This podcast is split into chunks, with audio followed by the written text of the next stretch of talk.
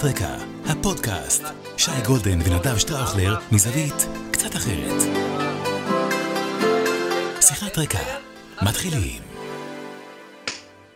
אהלן, אהלן, שיחת רקע, פרק מספר 12, לא להאמין.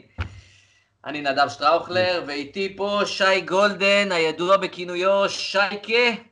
אהלן, אהלן, ונגיד איתנו ב control, בשפיץ, בהגנה, שוער, מגן ימני, ליברו על המגרש, רני אשל האחד והיחיד, ואנחנו פה פותחים פרק, ברוח טובה, ב vibe מעולה, ושייקה בריא, הכל אש, מה העניינים? תגיד, אגב, לפני הכל, איזה עמדה אתה משחק במגרש? בפנטזיה. מה, מה העמדה שלך? כי לי יש עמדה לא מאוד רק בפנטזיה, מה העמדה שלך? אני, אני קשר קדמי, לא רק בפנטזיה, גם בכל השנים ששיחקתי, אה. קשר קדמי. זאת אומרת, אתה מה שנקרא מספר 10, נמצא קדימה, או 8 או 10, קדימה, מתכנן, אה, בונה התקפות, אה, אתה, אתה, אתה, אתה, אתה המוח הטכני. למעשה אני גם זה ש... מכיוון שאני תמיד הייתי שחקן קבוצתי באמת, תמיד שהיה, אתה יודע, את החילות, אתה זוכר את זה בתור ילדים, היה חילות וזה, אז כאילו אני הייתי מהחבר'ה שכאילו בוחרים את הקבוצה, אז תמיד הייתי שחקן קבוצתי, גם שיחקתי קצת במכבי שעריים, בעוד איזה אה, שכונה אצלנו ברחובות, ותמיד הייתי זה שנותן את הכדור לגול, אבל גם שיודע לתת את הגול. תמיד כאילו באזור הזה, זה האזור חיוג.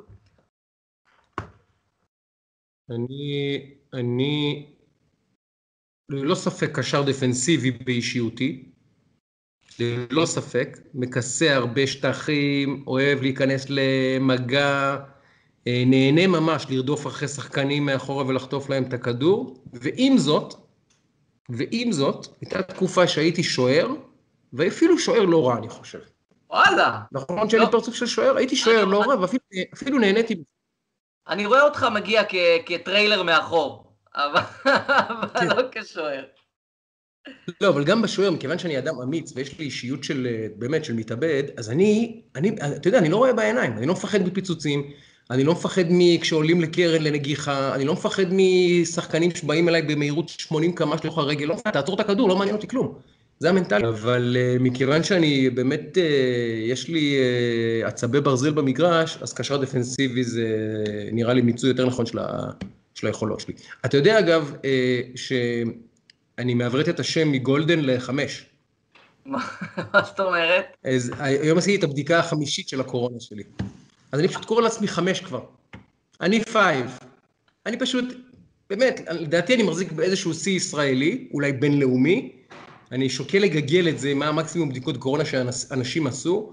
אז אה, מאזינות שלנו ומאזינים שלנו, אתם מוזמנים לכתוב לנו בתגובות, בקומנטים, במסנג'ר, בפוסטים, איפה שאתם רואים את הזה שלנו, כמה, כמה בדיקות קורונה עשיתם, וגם אם אתם מכירים מישהו שעשה יותר מחמש. כי לדעתי, אני צריך לקבל איזה פרס ראש הממשלה או משהו, פרס מערכת הבריאות, משהו אני צריך לקבל. זה כבר אתה עובר לוקח כל איתך גבול את שלי. הזה כבר, את הזה עם המקל הזה, עם האף, קח אותו כבר איתך. לא. כאילו, אחי, יש לי מטוש אישי. הזמנתי מעליבאבא מטוש אישי, אני כבר מושיט להם את המטוש, אומר להם, קחו את המטוש, מה, את- לא, לא, בוא, בוא נחסוך את התהליך, קחו, קחו, קחו את המטוש, כבר uh, מיטשתי. עשית בדיקת קורונה? לא, אבל נראה לי שאני מעברת את השם לשי מטוש גולדן. תקשיב לי, אני אגיד לך ככה, זו בדיקה לא נורא נעימה. היא לא מזעזעת, זה לא, אני בוא נגיד שאצל רופאת השיניים זה הרבה פחות נעים, אבל זה לא נעים, זה לא בדיקה נעימה, לא כיף. אה, כמובן שלא דוקרים אותך, לא מכאיבים לך, אבל יש איזה משהו בחדירה של המטוש, הרי מחדירים לך את זה עד, ל, עד לבית הגרון ממש, ואז עמוק לנחיריים. יש שם איזה נקודות שזה מגיע המטוש, אתה אומר, הטלף הזה בסין, אני פוגש אותו, זה לא יסתיים טוב. זה לא יסתיים טוב, אני אפגוש את הטלף, ההוא מלואן. לואן? נכון, זה העיר, נכון? לואן. וואן, וואן. וואן. איך... אה, רגע, ספר לנו על החולצה שאתה לובש, עכשיו פרק החולצות. ספר לנו תשמע, לא, מי ש- מי ש- מי ש- לובש. מי שצופה, צופה וכולי, ומי שלא, אז אה, נספר, אני היום עם חולצת בוקה ג'וניורס, אה, הקבוצה האהובה עליי בארגנטינה, אה, של אחד שאני מאוד מאוד אוהב, דמות, דמות טראגית במידה מסוימת, אבל הוא דמות גם מאוד מאוד אהובה עליי וצבעונית. מרטין פלרמו, זה שחקן שבאמת הצליח. וזה, וזה, וזה אירוע בפני עצמו. הוא הצליח להחמיץ שלוש בעיטות עונשין, אחת אחרי השנייה, בעיטות 11 מטר, פנדלים מה שנקרא, במשחק אחד, שזה, גם אם אתה מנסה זה לא פשוט, וזה ככה גם נותן על הקריירה שלו, שכאילו... זה היה בקופה, נכון? אני חושב, אני לא סגור באיזה מסגרת זו הייתה, יכול שזה היה בליגה, אבל הוא, הוא אחד השחקנים, ה... הוא גם דמות טראגית, אבל הוא גם אישיות מדליקה כזאת מדהימה, הכל, הוא הקדים את זמנו בהרבה מאוד בפריזורה שלו, בשיער, בהתנהלות שלו במגרש, וגם האיצטדיון שלהם, של בוקה, הוא מאוד מאוד מיוחד, ואני לא הייתי לצערי שם, אבל אחת ה... אחד החלומות שלי, אם אפשר אה, עוד להגיד, בטח עכשיו בתקופת קורונה, זה הכל נראה כזה רחוק, זה, זה להגיע למגרש שלהם, ל, ל, לראות שם משחק, ומדהים, אתה רואה שם את המשחק, אתה תמיד רואה את מרדונה שם בטירוף, מ- מ- משלהב, הוא אוהד שרוף. אה, ופלרמו היא דמות, הוא דמות מדהימה בעיניי, כאילו מי שאחר כך יגגל קצת יראה את האיש הזה ואת הדמות שלו, הטראגית, הניצחונות שלו, הוא נפצע, הוא חזר, הכל מרגש אצלו, אז אה, זה דמות שאני מאוד מאוד אוהב, וזה מרטין פלרמו, בוקה ג'וניורס. אגב, לדעתי הוא יהודי, לא? אני לא יודע לדעתי הוא יהודי, יש לו איזה חצי. אבל הדמות שלו. השם, שם כינוי שלו זה אלוקו, המשוגע, הוא באמת קצת מטורף. אז אה, אגב, מה שיפה בכדורגל הארגנטינאי, שיש להם לפעמים אה, אה, מספרי תשע, מה שנקרא חלוצים מרכזיים, נורא אירופאים, כי פל, פלרמו היה ענק. אנשים, אנשים לא, מי שלא מכיר אותו, תג- תגגלו, הוא היה בחור ענק, מטר שמונים וחמש, שרירי, נראה כמו, גם קניג'ה אגב. היה סקורר שהשפה הגופנית שלו הייתה יותר אירופאית מאשר דרום גם אמריקאית. בטיסטוטה. נכון, גם בטיסטוטה, נכון מאוד, נכון מאוד. וזה מעניין שארגנטינאים מעמידים אה, צנטורים כאלה, אתה יודע, נורא, נורא אירופאים בשפה שלהם. מאוד גם מעניין. כי- ישראלביץ', גם ישראלביץ', שבא אחר כך למכבי חיפה. נכון. קטן, היה מטר גרמו עשר. חמישים משהו. היה נראה כמו ילד שמתרוצץ על המגרש. ילד, תביא את הכדור, כאילו, אתה יודע. גם ארגנטינאי, הוא היה שחקן כיס. הוא כן, היה שחקן כיס, כמו מחזיק מפתחות כזה, היית זורק, מרשרש פה.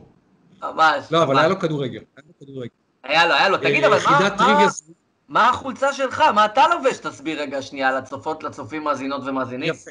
זו חולצת פוטבול, אני ברשותכם אה, אסדר את המצלמה כך שתראו. 15, קנזס סיטי צ'יפס. שם השחקן הוא פטריק מהומס. שמעת את השם הזה? הוא הגיע לאוזניך? פטריק מהומס? שמעתי, האמת ששמעתי, או שזה מהונז אחר, אז... אה, לא, לא, יש, יש מהומס אחד. הוא כן. נכנס לליגה לפני אה, שנתיים וחצי. הוא זכה בסופרבול לפני שנה, ותקשיב, פעם בדור מגיע כישרון שמשנה את הספורט שבו אליו הוא מצטרף. יוסיין בולט שינה את פני האתלטיקה. אתלטיקה אחרת מאז שהאיש הזה התחיל לרוץ. מסי שינה את הכדורגל. אמ, כמובן שג'ורדן, כמובן שלברון, כל אחד וה, והענף שלו, תומר וויין חליבה, גרצקי, שחקנים שנכנסים ב- באשדוד, בבאר שבע. תומר חליבה. בדיוק. אה, בזמנו זה היה אמיר שלח בנבחרת ישראל, הוא שינה את הכדורגל הישראלי, אבל אה, אה, סדר גודל הזה, צ'אנגה. או הוא או ירון פרסנל, או, ירון אה, פרסלן, אני לא סגור, שניים מהשחקנים שכנראה שינו את המשחק הכי הרבה בישראל. בכל מקרה, עכשיו ברצינות, אז מגיע הילד הזה, שהוא אגב בן של שחקן בייסבול, אימא שלו היא לבנה ואבא שלו אפרו-אמריקאי, ופשוט קשה להסביר למי שלא מבין את המשחק ואת הענף, הוא, הוא משנה אותו מול עינינו. הוא פשוט משנה את המשחק מול עינינו. הוא הכישרון הכי גדול שאני ראיתי, אני עוקב אחרי פוטבול לדעתי 4, 35 שנה מהחיים שלי, 36. אחד משלושה הכישרונות הכי גדולים שראיתי ever בענף הזה. זה בסדר גודל של מסי, קרויף, ון בסטן, כזה, שמה, בליגות האלה מבחינת כישרון. והוא מדהים. שחקן שגם אתה, אתה יודע, אני שמעתי פעם את, אה, מי זה היה? ג'ים קלהון. אומר משהו יפה. הוא אומר, שחקנים גדולים, גם אם אתה לא מבין את המשחק, אתה יודע שהם גדולים. וזה נכון. תראה את וויין גרצקי, אתה תגיד, אה, כן, הוא באמת גדול. בלי שאתה מבין בכלל את החוקים, אתה, אתה, פשוט, אתה פשוט רואה שחקן שהוא, שהוא עליון על האחרים. אז ככה זה מהומס. יאללה, בוא נעבור ל, לענייני השבוע. תגיד, איך, איך היה השבוע שלך חוץ. מבדיקות קורונה? כי אצלי, אני יכול להגיד לך ש... אני יכול להגיד לך שהשבוע כאילו, היה קטע די מדהים. עכשיו, אתה יודע, כתבתי על זה וכולם אמרו לי, מה, אתה, מה, אתה ילד? מה, זה ידוע, כאילו... היינו הרי איזה חודשיים בבידוד, אה, ואנחנו מאוד מקפידים, כולנו. אה, שלי קצת כאילו מסתובבת בחוץ, כי ב, אתה יודע, בגנים ובזה, והיא קלינאית תקשורת, אז היא עובדת כאילו בחוץ, אבל באופן כללי אנחנו מאוד מקפידים בבית. ו... והיה לי הרבה כאילו זמן איכות עם עברית, אתה יודע, זה די אה, חריג בעולם שלי, של יועצים אסטרטגיים וכאלה, הם, זה אנשים שלא נמצאים בגדול בבית, אלא בעיקר באטרף של עבודה, ופתאום ככה היה לי הרבה זמן שזה מרגש וכיף. ותשמע, וזה מדהים, כאילו חגג שנתיים אה, השבוע, והילד, אה, אתה יודע, בריא כמו שור, אה, עף על החיים, רץ פה, אפרופו סיין בולט, זה סולימן גולו של המרימי משקולות, בריא בטירוף, ואז הוא מגיע כאילו לגן, שבוע בגן, שבועיים הוא כבר חולה. כאילו, עכשיו, מה קורה? כאילו, עכשיו אנחנו חוזרים לבידוד, כי כאילו, הוא, הוא עכשיו חזר חולה, עכשיו הבנתי שכל הילדים כאילו חולים, וכל הגננות, וכל ה...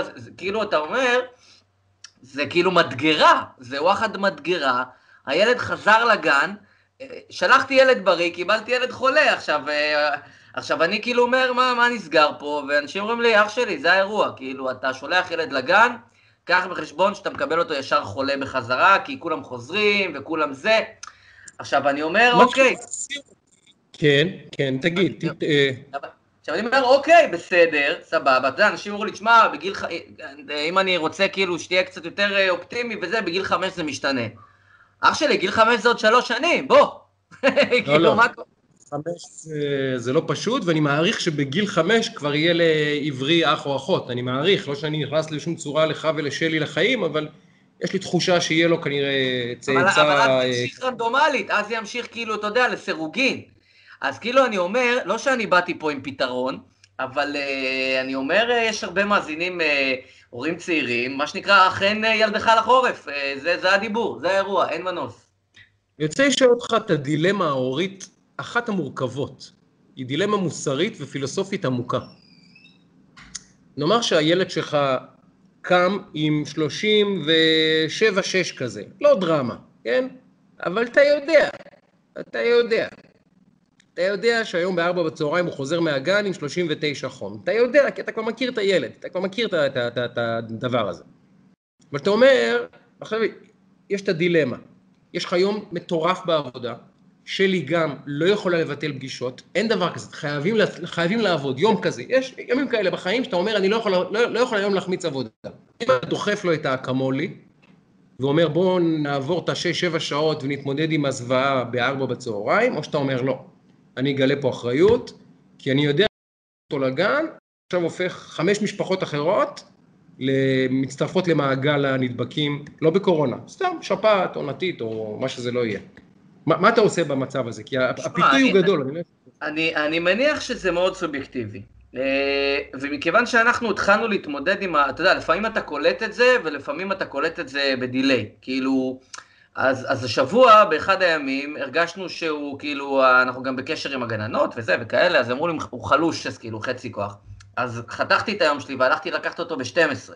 כאילו, באמצע היום, כי הוא היה כאילו חלושס. אה, אבל אחרי זה אני כבר לא שולח אותו. עכשיו, כאילו, אה, הוא עדיין לא עם חום. אבל אני מבין שפה כאילו הוא יכול אה, לסכן את האחרים, ואין לי מה לעשות. עכשיו, הבעיה היא, בימים כתיקונם יש לך עוד אפשרויות. היום אין סבתות. אין, אתה יודע, קורונה, כאילו, אין, אין עניין, זה עליך, מאה אחוז. אה, אז אני רוצה להאמין שכאילו גם סך הכל אנשים אחרים נוהגים ככה. אתה אי אפשר לדעת, אני לא, לא נמצא בגן. אבל uh, אני רוצה להאמין, אני גם מאמין שרוב האנשים היום כבר ברמה שכאילו הם מבינים שוואלה, עם כל המ... יש, אני חושב, גם יותר סובלנות כלפי העניין. כלומר, יש יותר סובלנות לדעתי, גם אני כמעסיק אומר לך את זה, אני חושב גם uh, אנשים שכאילו זה, יש היום יותר סובלנות כלפי הורות, כלפי הורות מעורבת, כלפי אבות, יותר אפילו מאשר בעבר, לעניות דעתי, uh, תגיד, וכלפי הורים בכלל. עובדים, עובד שלך, עובד שלך, שהוא אב יותר מעורב, כן? והוא מקפיד לקחת את הילד אה, מהגן, ומקפיד לבלות איתו זמן, ומקפיד לצאת כל פעם שהגננת מצלצלת או המורה מצלצלת, הוא הטלפון. כשאתה סוחר אותו לעבודה, פתאום אתה מגלה שבעצם קיבלת הורה מעורב. איך אתה מרגיש עם זה? תראה, אני, אני לא... אני, אני אתן דוגמה, אבל מבלי להיכנס יותר מדי, כי בכל זאת אה, זה, אבל, אבל אה, יכול להגיד לך שאני היום, אה, ואני אומר את זה באמת לזכות, אני בוחר, ואתה יודע מה, בוא, בוא נעשה על זה איזה, איזה, איזה, שווה לתת על זה העמקה קטנה. אני פרסמתי לפני משהו כמו שלושה שבועות אה, מודעת אה, דרושים, שאני מחפש להעסיק, אה, ראש צוות אצלי וכולי, ומה שקרה אחרי זה הציב אותי מאוד. וגם שימח אותי, אבל קצת גם העציב אותי, כי קיבלתי כמות עצומה של קורות חיים, באמת, כמות עצומה של קורות חיים, וזה הציב אותי כי, כי הרבה מאוד אנשים מאוד מאוד מאוד מאוד טובים, שנפלטו פשוט מהרבה מאוד מסגרות, כי שוק התקשורת נמצא במצב אה, קשה, קשה מאוד אפילו, הייתי אומר.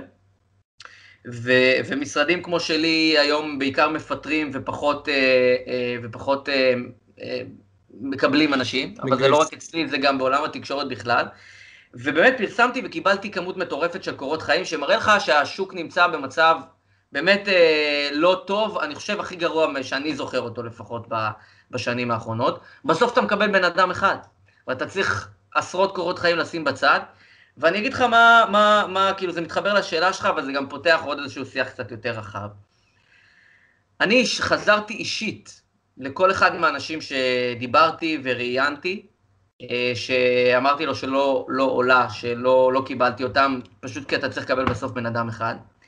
וקיבלתי תגובות מאוד מעציבות של אנשים שאמרו לי, באמת, לא אחד או שניים, וואלה אחי, אתה הבן אדם היחיד שכאילו חזר אליי in person ואמר לי שהוא לא מקבל אותי, או שזה לא מסתייע, או לא משנה מה, שאשכרה חזר אליי, הסביר לי, נימק לי, ווואלה, ומתמודד עם העניין, כאילו, כאילו, זה אחד אומר שהרבה מאוד אנשים מחפשים היום עבודה בשוק, לפחות שלי, אני לא, ואני בטוח שגם במקומות אחרים, ולצד זה שאנשים כאילו, פשוט לא חוזרים לאנשים, שזה קצת, קצת מעציב, גם, א', אני חושב שזה לא חוקי, אני חושב שזה לא, בחוק, אתה צריך לחזור לבן אדם, אבל עזוב חוק, קצת כאילו דיסנטי, אתה יודע, כאילו קצת אינטגריטי מקצועי, בן אדם ראיינת אותו, בן אדם שלח אליך קורות חיים, או לא יודע מה, אני חזרתי ל-40 ומשהו אנשים, זה לקח לי הרבה מאוד זמן, אבל אמרתי, לא משנה מה, אני חוזר לאנשים. אה, בצורת אה, הודעה או בטלפון, או לא משנה מה, לא משאיר קרקע. ואני רוצה להגיד לך שבסופו של דבר, לא ניכנס למקרה הזה, אבל גם למקרים אחרים, אני מקבל גם על אף, במרכאות, אימהות לילדים אה, קטנים אפילו, שהם צריכות, או הורים, לא משנה, צריכות או צריכים בשעה ארבע לצאת ולטפל ב, בילד ולהתנתק לאיזה שלוש-ארבע שעות. אני משלם על זה מחירים, אבל, אבל מצד שני אני אומר, לא הייתי רוצה שיתנהגו אליי אחרת, כאילו בתור אב או אם או whatever, ולכן אני, אני חושב גם שאנשים, אני, אני מקווה ואני חושב שהם מעריכים את הדבר הזה, שכאילו לא שופטים אותם על זה שהוא אב או אם והוא צריך ללכת את השלוש-ארבע שעות האלה, שהן שעות קריטיות בעולם שלי, אני חושב שהאנשים האלה גם מחזירים, אה, כאילו לא מסתכל רק על עצמי, גם על הקולגות שלי, מחזירים ב, ב, ב, ביתר מוטיבציה במקומות אחרים, כי הם מבינים את השוק. אבל אני, אני רוצה לחשוב, ש, ולשאלתך, שככה צריך לשפוט, ולא צריך לשפוט בן אדם, צריך לשפוט אותו על פי המעשים שלו, היכולות שלו, ו, ואני חושב שאם הוא הורה, והוא הולך לשלוש-ארבע שעות האלה, הוא הולך און קול לדברים מסוימים, אני מאמין שאנשים רציניים, במרכאות, מפצים על זה ב-attention, בפשן, בלא משנה, בתשוקה, למשח... בתשוקה ל... ל... לעבודה שלהם, ו... ואז אני חושב שזה הוגן כלפי כולם. עכשיו, יכול להיות שאני גם טועה, אבל אני כמעסיק רוצה לחשוב ככה. אני מסכים לחלוטין, וגם הרבה מאוד אנשים שוכחים לפעמים, בטח מעסיקים, או אנשים שמחזרים לפתחיהם, לא משנה לאיזה, מסי... לאיזה דבר, זה יכול להיות מעסיק, זה יכול להיות טאלנט, זה יכול להיות אדם שאתה צריך אותו, לא משנה. ויש הרבה אנשים שפונים אליו, הרבה אנשים שפונים, ש, ש, שלא חוזרים לאנשים שצריכים אותם, שוכחים דבר אחד, שעבור האדם הזה, הפנייה הזאת, הקורות חיים שהוא שלח, או הדבר שהוא ממתין לו לתשובה, הוא דבר שעכשיו הוא מרכז חייו כנראה.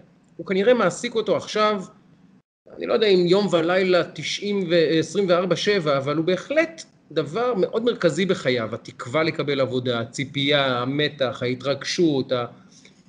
וכשאתה פשוט אומר לבן אדם, תקשיב, יש לך סיפור, יש לך חיים, הם פשוט לא מעניינים אותי אפילו ברמה שאני אשלח לך הודעה ואגיד לך, תודה על הזמן שלך, אבל סליחה, לא הסתייע, אני ממש מצטער.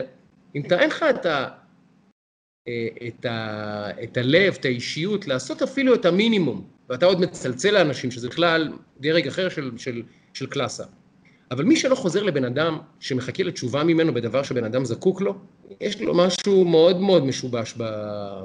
באישיות. תראה, אבל אני, אני, חי, אני חייב להגיד לך שלצד השני, ו, והיה לי הרבה מאוד אה, כאילו נגלות של גיוסים של אנשים לאורך חיי וכולי, זה באמת קשה, כי אנחנו נמצאים בתפקידים מאוד אינטנסיביים, ולפעמים אתה, אתה מראיין או מקבל קורות חיים מעשרות אנשים. אז מזכירה, מישהו, מישהו צריך לחזור לבן אדם בתשובה לגיטימית, להגיד לו, אדוני, סליחה. גם יש אנשים שלפעמים, פשוט אתה צריך לרדוף אחריהם שבועות עד שהם טורחים להגיד לך אה, תשובה. כי לא נעים להם, או כי הם מתעצלים, או כי לא משנה מה, כל אחד והסיפורים שלו. וזה פשוט התנהגויות שהן פשוט לא מכבדות את הזולת. לא מכבדות את הזולת. זה כבר לא ביזנס, זה כבר לא עניין, פשוט תכבד את הזולת. תכבד את הבן אדם. תן לו כבוד כבן אדם. אתה לא רוצה להעסיק אותו. הכל בסדר, אבל תן לו כבוד, תן לו להרגיש שיש לו ערך, תן לו להרגיש... הרי אם הוא שלח לך קורות חיים, כנראה שהוא צריך עבודה.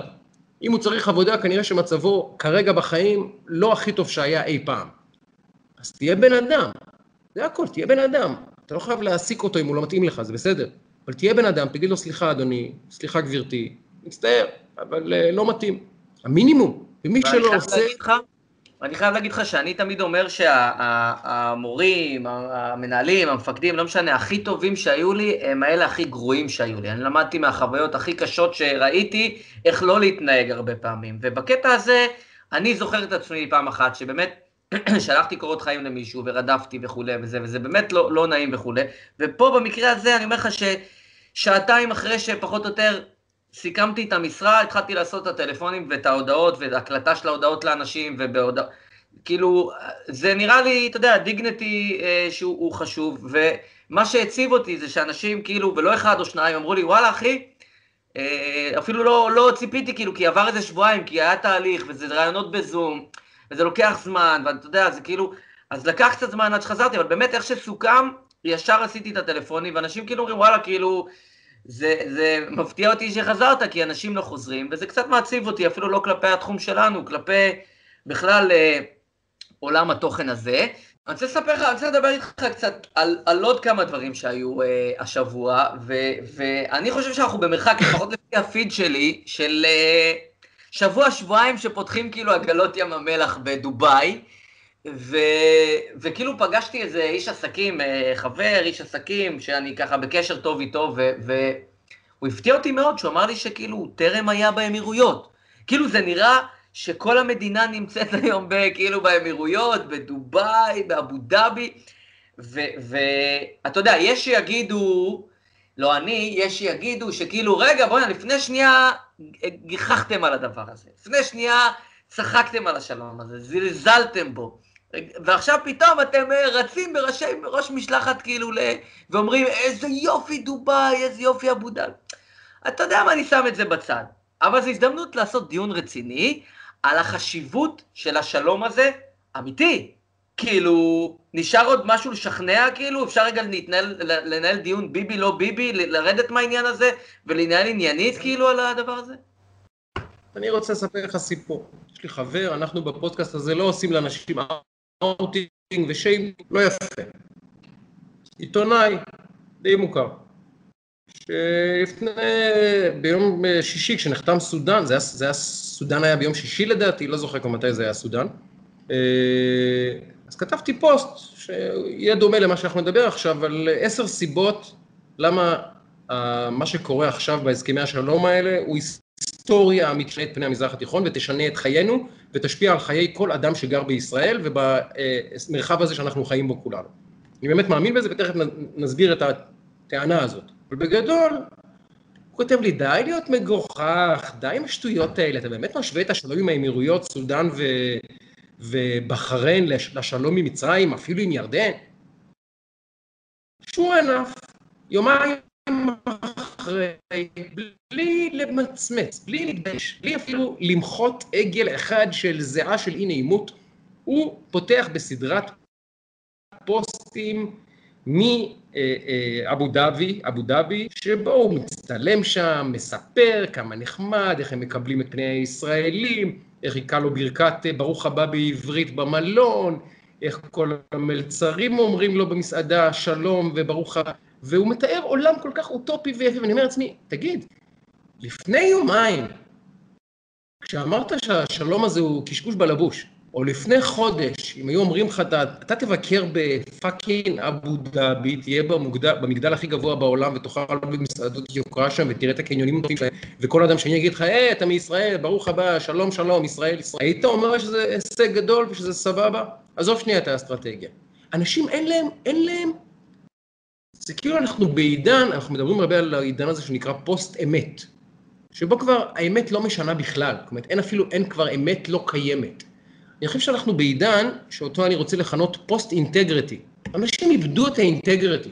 אנשים איבדו את ה... את ה, את ה אחי, אם אתה אומר, השלום הזה הוא קשקוש, אל תיסע יומיים אחרי זה למקום שבו נחתם השלום ותספר איזה נהדר ואיזה גדול זה, ואחרי זה תחזור ארצה ותגיד, כן, זה קשקוש השלום הזה.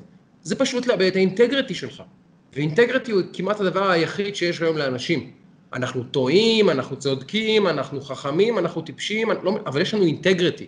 אנשים שאומרים דבר ודקה אחרי זה עושים פעולה הפוכה ולא ממצמצים, בלי לתת אפילו, אפילו בלי, לא עושים כוכבית בסוף ההתנהגות. פשוט ממשיכים כאילו כלום.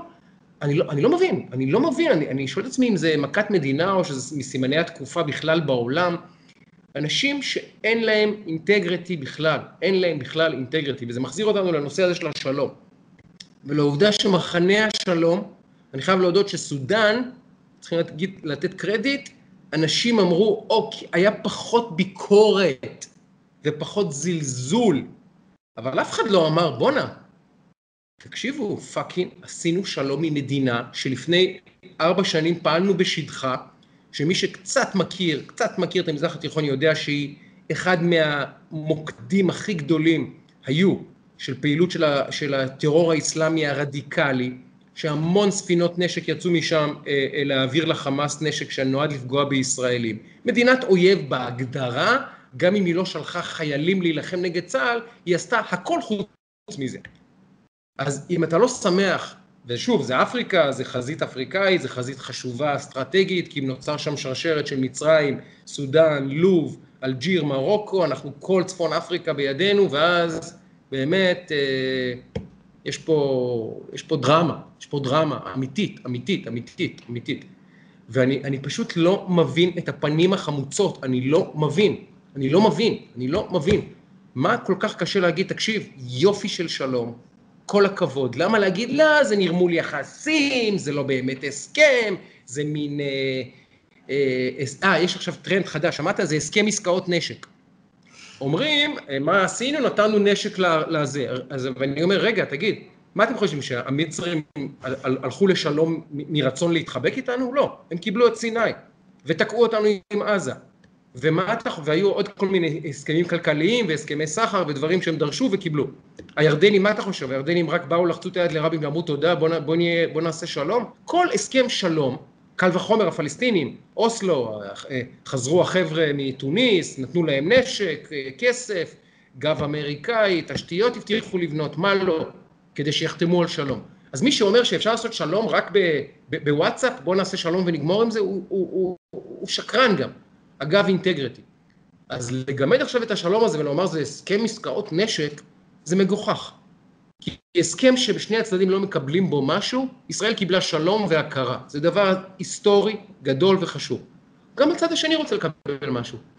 אז את סודאן הורידו מרשימת מדינות תומכות הטרור, שזה דבר חשוב מאוד, והאמירויות קיבלו אה, אה, חיזוק הברית של האסטרית, ו-35, שבעיניי זה סבבה, שיש F-35 מרחק רבע שעה נסיעה, טיסה מאיראן. מה עם ה-F-35? אנשים שלא יודעים איך נראה F-35, מסבירים לכולנו למה זה אסון אסטרטגי. אגב, כמו הצוללות, כן? כמו הצוללות, לא שאני מומחה לצוללות, אבל אני לא באמת מבין כמה אסטרטגי זה אם יש צוללת כזאת או אחרת למצרים. אני לא באמת מבין, אבל אני יודע וזה אמר לי פעם, אה, הסביר לי פעם עמוס הראל, הכתב הצבאי של הארץ, וגם שמעתי את ראש המל"ל לשעבר מדבר ואומר, צוללות ועוד נושא או שניים שאסור לדבר עליהם בכלל, הם בשיקול דעתו הבלעדי היחיד של ראש הממשלה, כי זה כל כך אסטרטגי, כל כך סודי, כל כך מורכב, שמערכת הביטחון בעצמה אמרה, ראש הממשלה לא צריך אפילו להתייעץ בשר הביטחון כשהוא מקבל החלטה בנושא הצוללות. הוא יכול להתייעץ, הוא יכול להקשיב לדעה שלו, אבל בסופו של דבר הוא לא צריך אפילו, כי זה כל כך אסטרטגי. אז יש נושאים, סליחה שאנחנו אה, פה, וזה לא קשור אם זה ראש הממשלה נתניהו, או ברק, או, או שמיר, או בגין. יש נושאים שרק ראש ממשלה, בגלל רמת הנפיצות והמורכבות ותמונות שרק ראש ממשלה רואה בסופו של דבר את כל ה-360, רק הוא יכול לקבל החלטה. ומי שלא מכבד את זה שיש דברים שרק ראש ממשלה, שנבחר לתפקיד, יכול לקבל בהם החלטה, גם לא מבין מהי דמוקרטיה. זה לא דיקטטורה, זה לא לעקוף מערכת, יש פעולות צבאיות, שוב, רוב הדברים אי אפשר לדבר עליהם, שרק ראש הממשלה מאשר. רק הוא וראש המוסד. רק ראש הממשלה וראש המוסד יודעים שיש פעולות מסוימות שמתבצעות ורק הם מאשרים. אז מה? אז עכשיו גם להגיד זה לא בסדר? הוא צריך עכשיו להתייעץ עם כל העולם ואחותו ולתת דין וחשבון גם לפייסבוק? די, די עם זה. תכבדו העובדה שראש ממשלה, חלק מה... מה, מה, מה אה, שיש לו, בגלל שהוא בשפיץ של הצמרת, היא לקבל החלטות בנושאים שרק ראש המערכת יכול לקבל, כי הוא רואה תמונות שאחרים לא רואים פשוט. עכשיו אתה.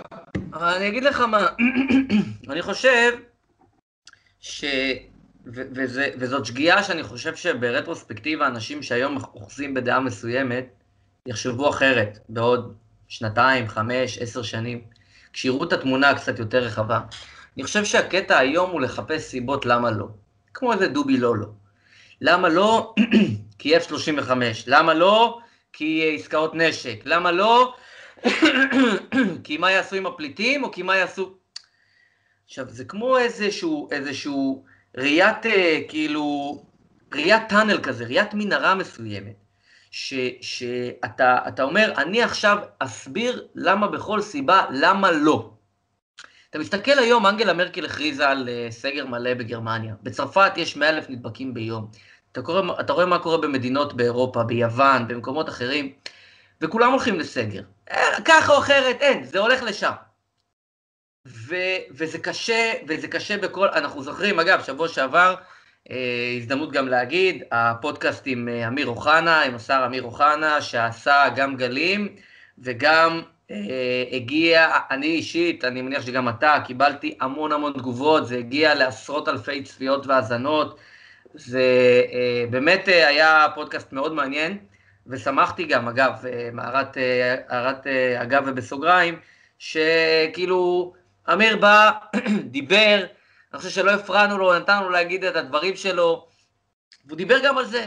הוא דיבר על העניין הזה שמה שאנחנו עושים עכשיו, גם אנחנו, שאנחנו, זה פחות כיף לנו, זה יותר מורכב לנו ואנחנו במרחק, אבל, ומותר היה לנו להיפגש שם ולעשות את זה, ואולי שבוע הבא בעזרת השם גם נעשה את זה, אבל יש ספק, כן ספק, וצריך גם, ללא כל מה שכתוב, צריך ליישם. עכשיו, בסוף, נתניהו הוא אדם מאוד זהיר. אני אומר את זה בהיכרות אישית, וגם אנשים שמכירים אותו יגידו, הוא אדם מאוד זהיר. זהיר גם במלחמות שהוא בוחר לצאת אליהן, גם בקרבות אה, שהוא בוחר לצאת אליהן. זה לא מנע ממנו כנראה להורות על מספר התקיפות הכי משמעותי שהיה פה על פי פרסומים זרים ולא זרים בהיסטוריה של מדינת ישראל בתקופת זמן, במקומות שהם רחוקים מאיתנו כנראה. ו, ובסיכומו של עניין, הוא הכריז על סגר, ואנשים פה מתחת לבית שלי מפגינים, לא נסכים לסגר פוליטי. לא נסכים לסגר. עכשיו, האמת שלי רצים שירים של בית"ר בלחנים האלה, אבל לא משנה. אה, כאילו אני אומר, מה הסגר הפוליטי פה? זה סגר כדי לשמור על החיים של אנשים, עושים את זה יותר טוב, עושים את זה פחות טוב, צריכים לשפר, יש בעיות עם החרדים, יש בעיות עם חלק מהערבים, יש... אוקיי, אבל סגר פוליטי? תגידי, מה, אתם נפלתם על הראש? איזה סגר פוליטי? תראו עכשיו כל העולם משתגע, הולך לשם גם כן. אנחנו הקדמנו את זמננו, כולם הולכים לשם. צריך לשחרר במשורה, צריך לשחרר בתבונה, יש, יש המון שגיאות במערכת החינוך שצריך לטפל בהן, וצריך כל מיני גמישויות ודיפרנציאלים. כן, עושים שגיאות, כן, עושים טעויות, ככה זה במלחמה, אנחנו במלחמה. אבל סגר פוליטי? מה נסגר איתכם? אז כאילו אני אומר, אתה רואה עכשיו מה קורה בעולם, אתה רואה שהולכים אחרינו בדבר הזה, לא הכל ישר זה ביבי לא ביבי. אז אני אומר, כאילו, קצת common sense בדבר. הדבר היפה הוא כזה, תראה, אין לנו כלים לנו, לציבור, להעריך, לאף אחד בעולם אגב, זה לא איזה משהו מיוחד לישראלים, אין לנו כלים להעריך מה הדרך הנכונה להתמודד עם הקורונה. אנחנו מה שנקרא בתנועה, העולם לומד בתנועה את הדבר הזה. הרי לא נתקלנו מעולם בדבר כזה בהיסטוריה של האנושות. לא קרה לנו בהיסטוריה של ימין האנושי, אוקיי? תוסיף לזה את העובדה שאנחנו בתקופה הטכנולוגית הכי מתקדמת בהיסטוריה האנושית, בתקופה הכי מתקדמת מבחינת צמצום המרחקים הגיאוגרפיים בין אנשים, וזה שבלי קשר לקורונה, את מה שקורה סביבנו כרגע בעולם אנחנו לא מבינים, בלי קשר לקורונה. אז תוסיף לתוך הטירוף שיש בעולם, שאנחנו לא מבינים את החיים האלה באמת. וזה לא דיון פילוסופי, זה, זה דיון מעשי ואמיתי. אנחנו את רוב מה שקורה סביבנו כרגע לא מצליחים להבין, כי הכל משתנה בקצבים מטורפים ומהירויות מטורפות. תוסיף לזה את הקורונה, שהיא נעלם בתוך משוואה שיש בה עוד שני נעלמים, כי האמת היא שאף אחד לא יודע איך לטפל בקורונה. לא מרקל, לא, אה, אני לא יודע מי, לא פוטין, לא צפון קוריאה, לא נתניהו, אף אחד לא יודע. כולנו לומדים בתנועה, עושים טעויות גם, אין ספק, ואין ספק שנעשו טעויות, ויש אה, דברים שאני חושב מהצד כאזרח שהם שגיאות, אבל אני אומר, אני לא, לפחות יש לי את האינטגריטי לומר, מצד שני, מצד שני, בתוך הקהילה המדעית עצמה יש ויכוח עד כמה הקורונה חמורה או לא חמורה. בתוך הקהילה המדעית עצמה יש מחלוקות אה, כמה זמן ההדבקה, האם, האם אנשים אחרי שהם נדבקים מחוסנים כבר, בתוך הקהילה המדעית עצמה. אז אנשים יושבים אצלם בבית ומסיקים מסקנות על דבר שהעולם בעצמו, אף אחד לא מבין, המדע לא, המדענים לא מבינים, הרופאים לא מבינים, ואתה רואה שכל העולם מג'עג'ע, כולם, מדינות הכי מפותחות, הכי מתקדמות, ארה"ב היא הרי המעצמה הכי גדולה בתולדות האנושות, האנושות, ותסתכלו מה קורה שם. מדינה שאפשר לומר עליה הרבה דברים, אבל זה מופת לסדר, למשמעת, לאומה שיודעת להתגייס ולעשות מהלכים אסטרטגיים פנימיים גדולים, הם הוכיחו את זה היסטורית, אנחנו לא צריכים לחלק להם ציונים. אבל גם שם, תראו, הכל קורס. זה פשוט השתוללות מוחלטת. גרמניה, אחת המדינות הכי... הרי תמיד אתה אומר, טוב, אם הגרמנים לא יודעים מה לעשות, אז כנראה שמשהו פה באמת לא בסדר. הגרמנים לא יודעים מה לעשות, הבריטים לא יודעים מה לעשות, הצרפתים לא יודעים מה לעשות. אנחנו לא יודעים מה לעשות, ועכשיו אנחנו לומדים. ונאמר לזכות נתניהו, אני מודה, הייתה לי ביקורת. אני אספתי בצד ואמרתי, תקשיבו, אני לא אוהב את הטיפול בקורונה, אני לא אוהב את זה. אבל להגיד שנתניהו עושה את זה משיקולים פוליטיים? אפשר להגיד, נתניהו טועה, לדעתי. תגיד את זה.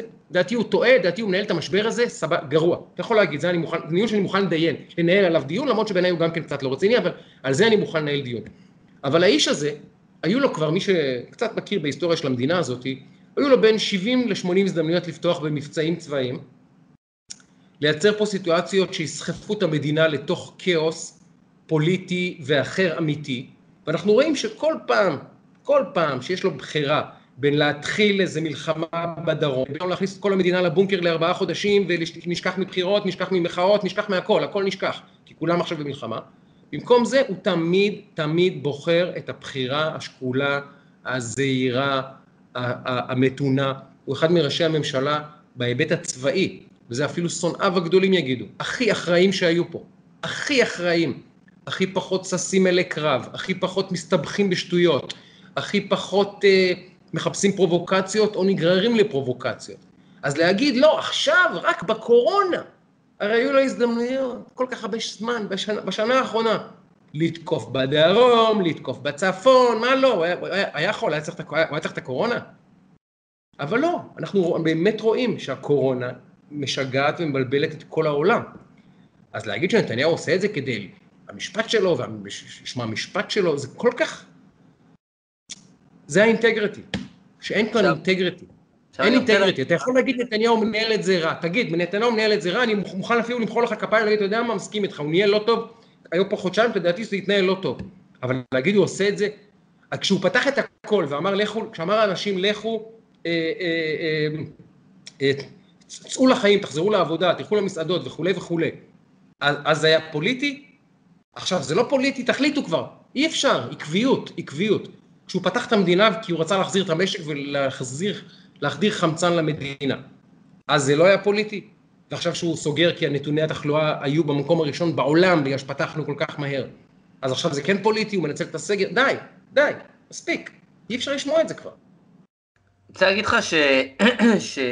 שיש כאילו הרבה, מצד אחד, אתה יודע, דיברנו על הנושא הזה שנתניהו הוא מנהיג אדפטיבי ועשה פה דברים uh, מדהימים, ואחד הדברים שקצת נשארו מאחור, uh, זה הנושא של הריבונות והסיפוח. תראה, uh, בהליכה הזאת לשלום עם, האמירויות ועם בחריין, והציר הזה והדרך הזאת שהוא בחר, שהיא דרך אמיצה ומדהימה ובאמת מאוד uh, ייחודית היסטורית, וגם משקפת את תפיסת עולמו ודברים שהוא כתב בספרים שלו כבר לפני אה, למעלה מ-20 שנה, זה דברים שכאילו הוא לא קם בבוקר והמציא אותם, זה מימוש האסטרטגיה שלו. לצד זה, צריך להגיד ביושר, אה, נוצרה אה, ציפייה לא קטנה בקרב אנשי ההתיישבות, בקרב אנשי יהודה ושומרון, גם בקרב אריאל וגם בקרב נופים וגם בקרב עלי ובמקומות אחרים, על הדבר שהם חיכו לו שנים רבות, חלקם 20, 20 ויותר שנים, של ריבונות. של ריבונות שהכירו בהם שהם חלק ממדינת ישראל, בבקעה וביהודה ושומרון. ואני רוצה להגיד לך משהו על הציבור הזה של uh, הציונות הדתית ושל אנשי ההתיישבות, שהם אנשים, תשמע, זה כאילו, אני אומר, זה קצת לא נעים, כי כאילו המשפחה שלי באה משם, וזה, אבל אתה יודע מה, אני, זה לא נעים וכן נעים. האנשים האלה, אני מסתכל על דודים שלי שגורשו מגוש קטיף, סבא וסבתא שלי, זיכרונם לברכה, ודודים שלי ובני דודים שלי, שגורשו בבושת פנים, כאחרוני האנשים, והם היו הראשונים לתקוע יתד מתוך ציונות ואידיאולוגיה אמיתית, ונזרקו מהבתים שלהם בלי פתרונות. והאנשים האלה, חלק מהם הלכו ובנו יישובים חדשים. וזה, אי אפשר להבין את זה אפילו. בן אדם, ש... בן דוד שלי, שזרקו אותו מהבית שלו עם הילדים שלו, קצין אה, מ"פ בגבעתי, עושה מילואים, לא תגיד איזה, אתה יודע. ו... ו... הלכו והקימו יישובים חדשים, זה כמעט בלתי נתפס, ואתה מסתכל עכשיו להבדיל, אבל עדיין, כי מדובר באנשים מאותו זרם בגדול, כמובן יש שונות, אבל מאותו זרם, שהם מרגישים שהם קצת ננטשו מאחור, זאת אומרת, נבנתה הציפייה, הייתה התרגשות אדירה, זה היה יום חג. הקטע הזה של המסיבת עיתונאים עם טראמפ, שהולכים לקראת סיפוח, לקראת ריבונות, לקראת החלת הריבונות על השטחים האלה, ואתה אומר, והוויתור במרכאות, במידה, היה על חשבונם. הלכו למהלך הזה, נתניהו הלך על המהלך הזה, במרכאות על חשבונם. הם נשארו מאחור עם הבטחה שכרגע לא ממומשת, אולי בהמשך, כרגע זה לא על השולחן, לצערנו, לצערי, לא יודע, לצערם בוודאי. ו... ואתה שואל את עצמך, כשאני רואה הרבה מאוד אנשים שכאילו רק מחפשים סיבות להתמרמר, ולמה, וככה, והנה, אבל ככה. והאנשים האלה, אני מסתכל השבוע, אה, על קורס מג"דים במילואים. אה, פוסט זניחת או הזנחת בינתיים לרעיון הזה של הריבונות. ואני מסתכל על אה, קורס מג"דים במילואים, מג"דים חי"ר, שנפתח השבוע באחד מבסיסי צה"ל. 23 גברים, אלופי עולם, תותחים, אחד-אחד ישראלים אלופים, שהחליטו לקחת על עצמם עוד יותר, הם גם ככה היו סמג"דים במילואים, עשו איזה 50, 80, 100 ימי מילואים שהשאירו את המשפחות שלהם בבית. הלכו עכשיו לקורס מג"דים שלושה חודשים, שבסיומם הם יהיו אחראים על גדוד. יהיה להם עוד יותר אחריות ועוד יותר uh, דברים, ומג"ד במילואים הוא לא רק ב-50 או 100 יום שלו בשנה, הוא כל השנה מג"ד במילואים. והאנשים האלה משאירים הרבה uh, ילדים ואחריויות, ואתה מדבר על לקחת מישהו שמביא את הילד מהבית, לך תיקח מג"ד ש-80 יום ב- לא נמצא בעבודה, אה, לקחת אותו לעבודה, זה, זה לא דבר פשוט, זה, זה ויתורים כואבים בשביל האנשים האלה. ואני מסתכל, 23 חבר'ה הלכו, ותשעה מהם הם בני ההתיישבות, מאריאל ומנופים ומעלי ומעלה מחמר, תשעה מהם, 40 אחוז הם בני יהודה ושומרון, מהציונות הדתית. ו- ולא רק הם, יצאו עוד 14 חבר'ה, מ- אני מניח, תל אביב, ירושלים והרצליה וכולי, כן? אני מסתכל על הנתון הזה לא כהם עושים ואחרים לא עושים, בסדר? כולם עושים וזה מדהים, אבל אלה מבחינתי הקרם דה לה קרם, 23 חבר'ה האלה, בעיניי הם הקרם דה לה קרם. יצא ככה שבקורס הזה, פוסט אי החלת הריבונות, 40 אחוז עזבו חמישה, שישה וגם שבעה ילדים בבית, ויצאו עכשיו לקורס שלושה חודשים, קורונה וזה, ואני כאילו, במרכאות אומר, וואלה, עברי, בוכה, אני צריך ללכת וזה. האנשים האלה יש להם לפעמים גם שישה ושבעה ילדים בבית. זאת אומרת, קודם כל הנשים שלהם גיבורות, בואו נתחיל מזה, אבל אתה אומר איך אוכלוסייה מתמודדת עם בשורה. ואני מסתכל איך האוכלוסייה הזאתי, וזה קו ישיר בעיניי, 15 שנה לגירוש מגוש קטיף ולאי החלת הריבונות, אלה הלכו לבנות יישובים, ואלה הולכים לקורס מג"דים במילואים, ומבחינתי זה אות כבוד לאנשים האלה. זה לא אומר שאנשים האחרים פחות טובים, אבל הם מבחינתי, בהיבט הזה, קרם דה לה קרם. מצטרף לכל מילה, ואני מסכים לכל מילה. ואגב הסיפוח, אני אגיד שתי מילים, יחזירו אותנו לשלום, ואז אני רוצה לפתוח איתך נושא אחר. מה שאנשים לא מבינים זה ככה. נתניהו שיחק שחמט עם הפלסטינים במשך, אני יודע כמה, 25 שנה, אמרת ב-96 הוא היה לשלטון, 25 שנה כבר בערך. הוא משחק איתם שחמט 25 שנה, לא רק הוא, גם ממשלות ישראל, אבל נתניהו בעיקר. והשחמט נועד בעצם לפרק את הפרדיגמה, את הנחת היסוד, את הלינקג' שיש בין כל עוד אין סוף לסכסוך הישראלי-פלסטיני, ישראל לא תוכל לחיות במרחב של המזרח התיכון עם אף מדינה אחרת בשלום. זו הייתה פרדיגמה, כולנו החזקנו בה. הימין אמר, תראו, אפשר, אפשר, והשמאל אמר, בסדר, שמענו, בסדר, ממש. אתם לא מבינים, הערבים, ככה הם אמרו. אני גם אמרתי, אתם לא מבינים, אז אני, אני מצטרף לכל מילה שאמרת, וזה כאילו מחזיר אותי באיזושהי צורה לנושא השלום והסיפור עם הפלסטינים. נתניהו משחק שחמט עם הפלסטינים כבר 24-5 שנים. הוא בגדול במשחק, בכל מיני תפקידים, וראש ממשלה מן הסתם, הוא ניהל את הדבר. הייתה פרדיגמה, שגם אני החזקתי בה. אני לא, אני לא, אגב אינטגריטי, החזקתי בה הרבה שנים והאמנתי, שאם ישראל עושים סוף לסכסוך עם הפלסטינים, לא נוכל בשום שלב להשתלב במרחב של המזרח התיכון ונהיה פה מבודדים לנצח. האמנתי בזה הרבה שנים. אני לא, אני לא, לא, לא מכחיש. והנה, sure enough, אנחנו קמים במהלך של חודשיים, סוף ספטמבר, סוף אוקטובר, ככה חודשיים כל הדבר הזה קורה, ואנחנו מגלים ששלוש מדינות, זה ממש אפקט דומינו כבר מתחיל להיות, שלוש מדינות מפנות גב לאח הפלסטיני שלהם, ואומרות בעצם דבר, אומרות בעצם שלושה דברים, חשוב להבין מה, אומר, מה אומרים הערבים בעצם, לנו ולעולם, אבל גם בעיקר לפלסטינים. הן אומרות אחד, אנחנו שלוש מדינות ערביות, שחתומות על האמנה הערבית שקוראת להשמדת ישראל ואינה מכירה, אינה מכירה עדיין האמנה הערבית בזכותנו בכלל לחיות פה, לנשום פה. לא מכירים באופן רשמי, אנחנו בכלל לא מדינה, אנחנו ישות לא קיימת לפי האמנה הערבית. שלוש מדינות חתומות על זה, אומרות לא, לא, לא, אני חותמת הסכמים פורמליים, שלום, נרמול יחסים, איך שאתם רוצים לקרוא לזה. הסכמים גלויים בתיווך אמריקאי מול עיני כל העולם, שבעצם אומרים, אנחנו מסכימים שהיהודים, יש להם זכות לחיות פה, יש להם זכות להקים פה מדינה, ויש להם זכות להתקיים פה. וזה אומרות שלוש מדינות ערביות. אם זו לא דרמה, אז אנשים לא מבינים מה זה דרמה במזרח התיכון. אחד, דרמה שנייה, יש שלוש מדינות ערב כרגע בינתיים, ולפי דיווחים, כנראה שיש עוד כמה בדרך, אבל בוא נגיד שזה, כרגע זה הגל. יש שלוש מדינות ערביות שאומרות דבר פשוט מאוד. אומרות, אנחנו מעדיפות הסכם עם ישראל, כלכלי, אחר וכולי וכולי, ולהסתכן בלהסתכסך עם אחים שלנו וחברים שלנו, כי האינטרס המשותף שלנו עם ישראל יותר גדול מהאינטרס שלנו עם חברות שלנו ואחיות שלנו לליגה הערבית. זה Game Changer מטורף, שיש לשלוש מדינות ערביות אינטרס משותף עם ישראל יותר גדול מאשר עם העולם הערבי. מי שלא מבין את הטירוף שבאמירה הזאת, לא מבין את המזרח התיכון וכמה הדרמה גדולה. והדבר הכי חשוב, הכי חשוב, וזה המסר השלישי, וזה השחמט שנתניהו נתן לפלסטינים יותר מלכולם ביום שישי האחרון. הוא ששלוש מדינות ערב אמרו לפלסטינים, אחים שלנו, בהצלחה. תסתדרו, לא מעניין אותי. לא נותן לכם גב, לא מצטרף לחרם, לא עושה את זה יותר. היה לכם פה המון שנים הזדמנות לשים סוף לסכסוך, היה לכם הזדמנות לקבל 100 מדינות, ולא רציתם, לא רציתם לקבל מדינה. אמרתם הכל או כלום, או כל מה שאנחנו רוצים, כולל זכות השיבה, כולל הכל, כולל הכל, או שום דבר. ועכשיו הפלסטינים במלכוד ובבידוד היום, ובפני צומת דרכים אסטרטגית איומה. כי אם הסחף יימשך, ועוד שתיים, שלוש, ארבע מדינות יחתמו על הסכמים עם ישראל, פלסטינים יקראו לסיטואציה שאין להם גב בכלל. בכלל, בתוך המשפחה, בתוך הבית. בתוך הבית, האחים שלך אומרים לך, גבר, תמכתי בך 70 שנה, נגיד, אתם יודעים, אתם יודעים מה, מ-67, בסדר? מתי שאתם רוצים לומר שהתחילה התנועה הפלסטינית.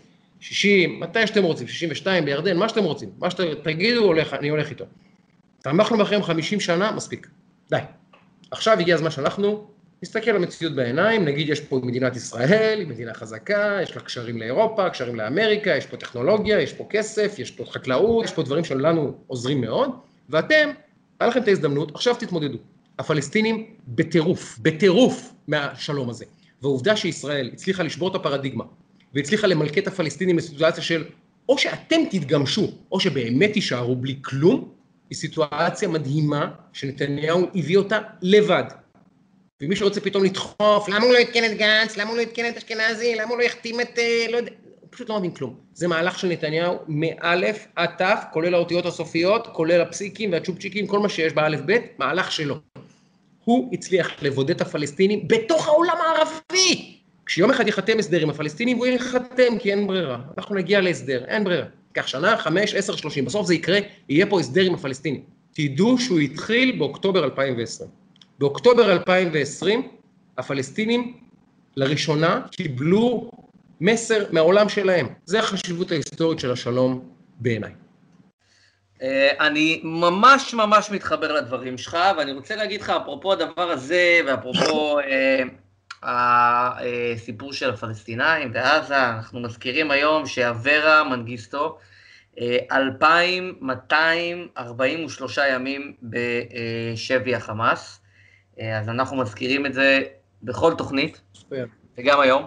זה באמת אה, בלתי נתפס, ואנחנו, חשוב לנו להעלות את הנושא הזה, ואנחנו אה, משתדלים ועושים את המאמץ להעלות את זה ככל שביכולתנו על סדר היום, וכל מי שמאזינות ומאזינים, צופות וצופים, אה, אנחנו באמת משתדלים לחבר את האנשים לא, לאירוע הזה, ואתם מוזמנים גם להתחבר וגם לעקוב אחרי אחותו של אברה שכותבת על העניין הזה, ואנחנו משתדלים לכתוב על הדבר הזה, להכיר טיפה יותר, להבין טיפה יותר, זה... זה באמת אירוע שאנחנו מדברים היום בחברה של חזקים וחלשים, ובחברה של אתגרים, וזה באמת, בעיניי, הקצה של הקצה של האירוע של החלש, אה, החלש בחברה, ואני כאילו, אני לא קורא לאף אחד אה, אה, לצאת ולהחזיר עכשיו וללכת ולעשות, אנחנו, לפחות אני הצנוע אומר, שימו את זה על ראשיכם ובמוחכם ובלבכם. אה, ו- ותשתפו, ואני חושב שזה גם נותן אה, כוח למשפחה, ולכן אני חושב שזה חשוב גם ברמה הערכית החברתית. אה, ותשמע, יש עוד איזה עניין שניים שהייתי שמח להספיק איתך. אחד מהם, ולדעתי בפרק הבא שלנו אנחנו כבר פחות או יותר נדע איפה אנחנו עומדים בו, אפרופו העניין של האסטרטגיה של מדינת ישראל וההסכמים, זה, זה ארצות הברית. היה לנו פרק מרתק עם, עם טל איינריך לפני כמה שבועות לגבי מה הולך להיות, וגם היא נתנה פה התחייבות שהיא תצטרף אלינו לפרק, ב, מה שנקרא ביום שאחרי. אני אישית... ביום שאחרי. ביום שאחרי, ואני אישית, אה, תפילותיי עם אה, דונלד טראמפ, אני חושב שכאילו, אני יודע שהיהדות ארה"ב מאוד חצויה, אה, אבל אני, אני, הקטן, קודם כל מסתכל באמת על האינטרסים של מדינת ישראל, ואני חושב שמה שהנשיא הזה עשה, בפרט כשאנחנו מסתכלים מה היה לפניו בתקופת אובמה, אה, מה עשה ומה הוביל ומה מקדם עבור האינטרסים של מדינת ישראל, אני חושב שזה נכס מגה אסטרטגי עבור אה, מדינת ישראל, הקשרים שלו עם נתניהו, קשרי הביטחון של הממשל עם הממשל, עם, עם מדינת ישראל ועם אה, בכלל, עם, עם, עם המוסד, עם, עם משרד הביטחון וכולי, זה ניכר ויש לזה חשיבות מכרעת ואדירה ויש לזה גם השפעה על מה שקורה פה בפוליטיקה הישראלית ועל בחירות, לא בחירות ומה יהיה וכולי. אה, ולכן אני בתקווה גדולה, ואני אומר את זה לא מתוך איזושהי אה, זלזול בביידן, כי אני פשוט לא מספיק מכיר את, אה, את תפיסת עולמו עד הסוף, אני יודע אבל מה יש לי, וכשיש לך משהו, הרכב מנצח, מה שנקרא, לא מחליפים, אז אתה רוצה לשמר את, ה, את ההרכב המנצח הזה. איך אתה רואה את הדברים? תראה, אני אגיד לך ככה על טראמפ, אני חצוי, כי מצד אחד אני ישראלי, ואני באמת מאמין שעוד ארבע שנים של טראמפ בבית הלבן, הם הדבר הכי טוב שיכול לקרות לישראל במזרח התיכון. הכי טוב. הכי טוב. אם אנחנו רוצים, אם יום אחד, אם, אם אה, אה, אה, חברי אנשי השמאל ומחנה השלום רוצים שלום עם הפלסטינים, שימו את הכסף על זה שטראמפ יישאר בבית הלבן, כי שמה נמצא האופק של השלום עם הפלסטינים. כי ראינו את אובמה שמונה שנים בבית הלבן, נכנס לשם וכולם חשבו, אה, ברק אובמה עם הרקע המוסלמי שלו, וכמובן דמוקרט אולטרה ליברל, והוא ידבר לערבים בשפתם, וטה טה טה, וראינו איך זה נגמר. ראינו איך זה נגמר. בשמונה שנים של, במקרה הטוב, אה, אה, סטטוס קוו מדמם, במקרה הרע שמונה שנים רעות יותר. שבהם התרחקנו עוד יותר מהשלום. זה בתסריט הטוב, שמונה שנים גרועות. ומגיע טראמפ, ובדרכו ממלכד את הפלסטינים, נותן רוח גבית לישראל, משנה פה את סדר הכוחות במזרח התיכון, גם האיראנים אה, קצת הורידו את, ה... הורידו את הטונים ונרגעו, אין ספק. מצד שני, אני חייב להגיד, הפרסונה של האיש הזה, הוא מנהיג העולם החופשי. הוא האדם הכי חזק וחשוב בעולם. עיני כל העולם מסתכלות אליו ונשואות אליו, וכמעט כל החלטה שהוא מקבל, כולל דברים שאתם לא מדמיינים, באיזושהי צורה משפיעה גם עלינו פה ביום-יום. והאיש הזה, אני חייב להודות שהנראות שלו והדרך שבה הוא מרסק את הממלכתיות ומרסק בכל צורה מכובדת את, את, את, את, את, את, את כללי הטקס, הוא מאוד מסוכן בהיבט הזה, כי, אתה יודע, הצרפתים אומרים נובלס אובליז', האצילות מחייבת. יש משהו בלהיות ראש ממשלה, אתה יכול לומר הכל על נתניהו, אבל uh, הוא ממלכתי. אתה יכול לומר עליו הרבה דברים. מדי פעם קופצים לו פייסבוק וזה, מדי פעם הסביבה שלו יוצאים דברים שהם פחות ממלכתיים, אבל הוא, הוא כשלעצמו תמיד שומר על פאסון ממלכתי. טראמפ הוא אדם שהוא באמת, סליחה על הזה, הוא כוכב ריאליטי, שהפך להיות נשיא ארצות הברית. ושוב, כשאני מסתכל על מה שטוב לי ולילדים שלי, אני רוצה שהוא ינצח בנובמבר. אני לא אשקר לך. אם אני דואג למשפחה שלי ולילדים שלי ולנדב ולרני ולמשפחות שלנו, אז לנו יותר טוב שטראמפ יהיה נשיא ארצות הברית, אין שאלה. האם אבל זה נכון לעולם, לארצות הברית ולכיוון שבו האנושות הולכת? זה כבר מבט שהוא יותר רחב, אתה יודע, מין מטה מבט. שאדם כזה יישב בבית הלבן עם ההתבטאויות שלו כנגד נשים ועם ה... סליחה על הבוטות, שטויות שלפעמים הוא מוציא מהפה בלי להבין בכלל כמה הן מגוחכות, עם הכאוס שיש לו בתוך הכוורת שלו. אני לא בטוח שזה נכון לעולם ולמין האנושי שאלה יהיו פניו של האדם החזק ביותר בעולם. אבל בראייה שלנו כישראלים, אנחנו מוכרחים שטראמפ ינצח. כי ארבע שנים של ביידן בבית הלבן, אני אומר לכם באחריות, שוב, הנבואה ניתנה, אתם יודעים למי, יבטיחו בוודאות עימות מדמה עם הפלסטינים. ארבע שנים של נשיא אה, אה, דמוקרטי בבית הלבן, מבטיחות עימות מדמם עם הפלסטינים, קרוב לוודאי שגם עם האיראנים והחיזבאללה. כי, כי, שוב, סליחה על הבוטות, המזרח התיכון הוכיח לנו, איפה שמסומנת חולשה, איפה שמזוהה חולשה, זה מת, מתרגם לאלימות, תמיד. וברגע שארצות הברית תתחיל לגמגם, וביידן יגמגם כי אובמה גמגם, וכי מה לעשות, נשיאים דמוקרטיים מגמגמים. אין מה לעשות, הם רוצים לרצות את שני הצדדים, הם רוצים למשוך את השמיכה ולהשאיר את כל הרגליים אה, איכשהו מכוסות.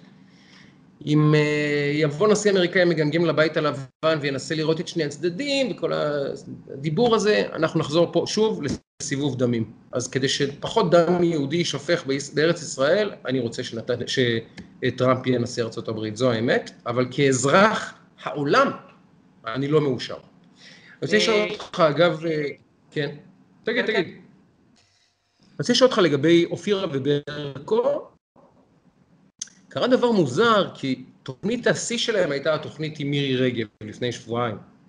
ואז התארגנה איזושהי, התארגן איזשהו חרם רשת כזה, שראיתי בקרב אה, הרבה מאוד אה, אה, אנשים שמזוהים כאנשי ימין, שאמרו לא לצפות באופירה וברקי, כי הם לא מכבדים אותנו, דברים האחרונים. בהתחלה ירידה של שלושה אחוז בממוצע ברייטינג, ואז ירידה של אחוז וחצי נוסף, הם כמעט ירדו בארבעה וחצי אחוזים בשבועיים. אתה חושב שיש חרם צופים? שמע, אני, אני אגיד לך מה, קודם כל, אה, מה שנקרא גילוי נאות, התוכנית משודרת אה, בטח עכשיו, אבל אה, גם אה, זה, כאילו, תוך כדי שבת, אה, ולכן אני לא, אני לא צופה בה. אה, אני משלים קצת ככה אחר כך את הקטעים הרלוונטיים ודברים מסוימים, אבל אה, אני יכול להגיד לך שכבר בתוכנית הראשונה שראיתי, אה, זה היה אז גם, ראיתי את זה בדיליי, זה היה בשעון אה, חורף או משהו, זה, זה לא ממש הצלחתי, אבל אמרתי לשלי, תקשיבי, זאת התוכנית שתעשה פה הכי טירוף חושים במה שקורה פה מסביב, כי, כי אני מכיר את אופירה וברקו מהרדיו, גם עליתי אצלם לא פעם, וגם היה לי שם כמה דיונים והתכתשויות. בטוב, אני, אתה יודע, אבל אתה מבין לאן זה הולך, ואתה גם הסברת uh, זה, וגם ישבת שם באולפן. Uh, זו תוכנית מאוד מסוימת, עם תפיסה uh, אחרת, uh, שצריך להבין את הקונספט, מה שנקרא. Uh, ומצד שני, היא עתירת רייטינג מכורח התקופה ומכורח הסנסציות שהיא עושה וכדומה. Uh, אני, תראה, אני קצת סקפטי לגבי כל מיני חרמות של תוכנית זו, של תוכנית כזאת או אחרת, אה, של פלטפורמה כזאת או אחרת, של ערוץ כזה או אחר. אני כן מאמין בשינויי אמ, תפיסה, אוקיי? אה, אני לא מאמין בחרמות. יש מה שנקרא שינויי תפיסה. אני חושב למשל הפודקאסט שאנחנו עושים פה, הוא שינוי תפיסה. אנשים היום, לא מעטים כנראה, ואתה וגם אני מקבלים לא מעט הודעות לגבי הפודקאסט הזה של אנשים שצופים, אנשים שפתאום זה השתרשר אליהם, הגיעו וכולי, שאיכשהו, אתה יודע, התחברו לעניין ופתאום צורכים תקשורת אחרת. לא בטוח שזה מתוך איזשהו חרם על אופירה וברקו, כמו שאני, אני חושב שאנחנו נראה את זה בעוד ועוד דברים, מגמה של שינוי, טוויסט מסוים בהרגלי הצריכה. במקרה הזה זה בא על אופירה וברקו, ופשוט זה היה על הרדאר אולי. אני לא שולל שבעוד שבועיים או שלושה או ארבעה נראה תיקון ועלייה, ואז יגידו, הנה, החרם נכשל, זה... אני לא חושב שזה בכך קשור, אולי יש איזושהי דינמיקה. אני לא רואה את אופירה וברקו נעים פתאום מ... לא יודע כמה הם היו, 12, 14, לא יודע כמה, פתאום לך 4. לא רואה את זה קורה. אה, זה, זה, זה פשוט מגמות ותהליכים. אה, אז ככה אני רואה את זה לגבי אופירה וברקו. אבל אתה יודע, אני, אני כאילו ב... ב, ב משהו שראיתי שגם אתה כתבת, אפרופו תהליכים ו- ומגמות וכולי, יש איזה בחורה שקוראים לה עדי ביטי, אני אישית לא כך מכיר, שמעתי קצת דברים מסביב וכאלה, אה, והבנתי, אני מודה שגם את זה לא ראיתי, אה, לא יודע, אולי טוב שלא ראיתי, לא יודע, את הקליפ שלה, כאילו שכולם מדברים עליו עכשיו, שכאילו הוא סנסציוני, והיא לא יודע מה, היא חצי ערומה שם, או שלושת רבעי ערומה, או 90 אחוז ערומה, או לא יודע מה, על כל הקטע של תרבות ההחפצה, תרבות הכאילו זה, לעומת תרבות הכאילו, אה, אה, היא מתפשטת ולא יודע מה, אז היא מצדיקה אלימות מינית כזאת או אחרת. שאני כאילו אומר, אתה יודע, לא משנה איך בחורה מתלבשת, זה לא מצדיק אלימות מילולית או מינית כלפי, אה, אה, כלפיה או כלפי לא משנה מישהו אחר. אני אה, משתדל, ב, ב, אתה יודע, בחלקת האלוהים הקטנה שלי, לצאת כנגד הדברים האלה וכולי.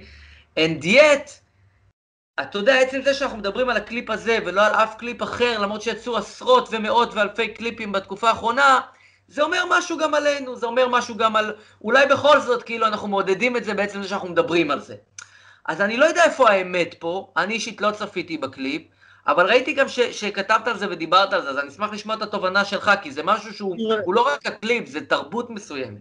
כן, כן. תראה, אני אגיד ככה, אני לא קהל היעד של הדי.בי.טי והמוזיקה שלה, והקליפים שלה, זה לא, ה, זה לא הסגנון שלי, בדיוק נכנסת פה גברת בת 17, את רוצה להגיד שלום לצופים שלנו? לא? לספר לנו מה את חושבת על הקליפ של ה-DBT? בוא, זה נועה גולדן. נועה, בואי תגידי שלום. מה את חושבת על הקליפ של ה-DBT? היא לא ראתה אותו, אתה רואה? הנה, הנה, קהל היעד. ילדה בת 17, יפהפייה, מבריקה, חכמה, אמרה לא, לא בעניין שלה, אז אני בטח לא קהל היעד של ה-DBT. אבל אני אגיד לך מה, צפיתי בקליפ כי, כי כתבתי על זה, ואז אמרו לי איך אתה יכול לכתוב ולצפות על הקליפ, אמרתי צודקים, לא רציני, ישבתי, צפיתי, אני אגיד לך ככה, בעדינות, לא הסגנון שלי, לא הטעם שלי, לא אני, לא, זה לא אני. מיוזמתי לא הייתי מאזין לדבר הזה וצופה בו בשום תסריט, וגם אחרי שנחשפתי אליו, אני לא מתכוון לעשות את הדבר הזה פעם שנייה. Having said all that, העובדה, יש איזה סרטון שהיא לבושה בבגדים אה, של בגדי ריקוד, נקרא לזה, אה, מאוד אה, חושפניים, ויש שם איזו אישה ששוכבת כמגש סושי, שזה איזשהו דימוי שהוא אגב מאוד, מאוד עתיק, הוא לא, דבר, הוא לא דבר חדש, הוא לא הומצא בקליפ, מי שמכיר קצת דימויים בסרטים, נגיד לפליני יש סצנה כזאת, אה, יש עוד כל מיני אה, קולנוענים אירופאים שמשתמשים בתמונות האלה, כמובן הקולנוע הסיני, אה, שיש בו הרבה מאוד דימויים כאלה, הקולנוע הדרום קוריאני, דימויים של עירוב בין אוכל למין, אוקיי? שאוכל הופך להיות איזשהו אה, אה, אה, נוכח בחדר המיטות, אז בסדר, זה לא דימוי שחייבים לאהוב או לא לאהוב, יש קשר בין אוכל למיניות, לא משנה, זה לא העניין. זה הפך להיות פתאום דיון על א', כמו שאמרת, החפצה של נשים. החפצה של נשים, אני אגיד ככה, אם אישה, מיוזמתה, מבחירתה ובשליטה מלאה שלה, בוחרת להתלבש, להיראות, לשיר, לרקוד, איך שהיא בוחרת, אין בזה החפצה, זה שלה. זה שלה, והאחריות היא על המתבונן, לא עליה. היא את שלה עושה כפי שהיא רוצה, ככה היא רוצה ללכת, ככה היא רוצה להתנהג, ככה היא רוצה להיראות, תהיי בריאה. אני אגב לא אוהב את זה, זה לא הטעם שלי. לא הבגדים, לא הסגנון, לא המוזיקה, לא הלבוש, לא, לא הפרובוקציה, אבל זה בסדר, זה לא מפריע לי, זה לא מפריע לי. הדבר שמטריד אותי זה שאנשים אומרים, א', זה מעודד גברים לתקוף נשים, כי כשאתה רואה אישה ככאילו אובייקט מיני בקליפ, אז אתה כאילו מעודד אונס או מצדיק אונס, וזה דברים שמביאים לי את הסעיף, כי קצת, קצת למדתי את התחום וקצת קראתי בו, ואין שום מחקר על כדור הארץ. אחד, שחוקר בין הופעה של נשים לבין דרך שבהן מתבטאות, או מתלבשות, או, או, או, או נוהגות, לבין אונס. אין, אין, אין, אין שום קשר. יש נשים שהן מתנהגות בצורה נורא פרובוקטיבית ולא נאנסות. ויש נשים שהן מכוסות מכף רגל ועד ראש, לא רק בישראל, בכל מיני מקומות בעולם, ונאנסות השכם והערב. נשים שהן לא צנועות, הן כבר, כבר בכלא של לבוש. והן נאנסות גם כן. נשים שלא יוצאת מהבית, נשים שלא עושות שום דבר, שלא, אין, אין, אין להם עצמאות של יצירה, אין להם עצמאות של ביטוי, אין אין להם נוכחות בשום מקום. הם פשוט באמת חפצים אמיתיים בבית שנועדו לשרת, סליחה על הבוטות, גבר, והן נאנסות. מי שלא מבין שאונס הוא פעולה אלימה לכל דבר ועניין ואין בינה לבין אה, מיניות שום דבר, הוא פשוט לא מבין את העניין. לדפוק למכות בראש זה פעולה מקבילה לאונס. מין היא לא פעולה מקבילה לאונס, זה לא מאותה משפחה. אונס היא פעולה אלימה, היא פעולה שנועדה לדכא את האישה, להשפיל אותה, לבזות אותה, לפגוע בה, במקום הכי הכי חשוב ורגיש בגופה, אבל זה לא קשור למין. והחיבור הזה שאנשים עושים בין איך נשים מתלבשות, או מדברות, או שרות, או לא משנה מה, לבין זה שיש גברים חולי נפש, אלימים, מפגרים, מטורפים, סוטים וחלאות שצריכים לשבת בכלא, שפוגעים בנשים בצורה, אה, בצורה של אלימות, מי שעושה קשר בין מה שאישה לובשת לבין גברים חולי נפש שמרביצים לנשים ותוקפים אותה מינית, הוא פשוט, הוא פשוט אידיוט, סליחה, סליחה שאני בוטה. אין קשר, וצריכים לשים לזה סוף. צריכים לשים סוף, וצריכים להפסיק להגיד לנשים, יש לכם, לנשים אין אחריות על זה שיש גברים חולי נפש. לנשים אין אחריות, בשום צורה, לא משנה מה היא לובשת, מה היא אומרת, איך היא נראית, מה היא מדברת, מה היא חושבת, מה היא מצביעה, אם היא מטפסת על מנורה ערומה במנורת... זה לא משנה. אונס בשום מקרה ותסריט אינו באחריות האישה, הוא באחריות האדם האלים. זה כמו שעכשיו אני אגיד לך, אני אגיד לך, תקשיב, היא עצבנה אותי אה, ואילצה אותי לדקור אותה. נאלצתי לדקור אותה, היה לנו מריבה והיא פשוט הביאה לי את הסעיף, נאלצתי לדקור אותה. זאת אומרת, תגיד, אחי, יש עולם שבו לדקור אישה זה מוצדק, או לדקור בן אדם זה מוצדק? אין עולם כזה. אבל היא דיברה לא יפה, והיא קיללה אותי, והיא אמרה משהו, דקרתי אותה. לא, אחי, לא דוקרים. לא דוקרים. ולא אונסים. ואין שום דבר שאישה תאמר, תעשה, תלבש, או, או, או, או זה, שיגרום לגבר בגלל זה לאנוס אותה. ומי שחושב את זה, הוא פשוט לא מבין את, את, את, את, את, את הנפש האנושית, ואת החברה האנושית, ואת הפסיכולוגיה האנושית. הם מוכרחים להילחם בזה. וכאמור, הקליפ של DBT הוא פשוט אה, קצף על המים, הוא עוד אדווה אחת במעגלים האלה שאנחנו מנסים כתרבות לעשות תיקון. עכשיו, חבריי, יש לי הרבה חברים דתיים וחרדים וכולי, אומרים לי, אז אני פרימיטיבי ואני בהמה, ואני אומר, לא, אתה לא פרימיטיבי, ואתה לא בהמה, ותחיה את החיים שלך, ואם אתה מאמין באורחות של צניעות, תלך באורחות של צניעות, ואם אתה מאמין שאישה צריכה להתלבש או לנהוג ככה, כי זה, יש לזה ערכים תרבותיים או חברתיים או אחרים בשבילך, אדרבה, זה בסדר, אני מכבד את זה ומפרגן. אבל אם יש אישה שאומרת, אני רוצה להתלבש ככה ולהיראות ככה, אל תגיד לה, אל תעשי את זה כי זה מפריע לי. כי הצד השני אומר, רגע, לי מפריע שאתם הולכים עם ה... איך הם, איך הם, איך הם כותבים? אתם הולכים עם המגבעות האלה של הליצנים על הראש. אז הוא מפריע לו איך החרדי מתלבש, והוא מפריע לו איך האישה בקליפ של הדי-ביטי מתלבשת. תפסיקו לנהל לאנשים את החיים. תפסיקו להגיד לאנשים איך לחיות, איך להיראות. הוא רוצה ללבוש טריימל וקפוטה, ולהתכסות מכף רגל ועד ראש, ולהתפלל שלוש פעמים ביום ולשמור כשרות. תפסיקו להיכנס למרחבים שלהם בכוח ולהגיד להם, לא, השבת שלך זה קשקוש, תפסיק לעבוד את מפלצת הספגטי.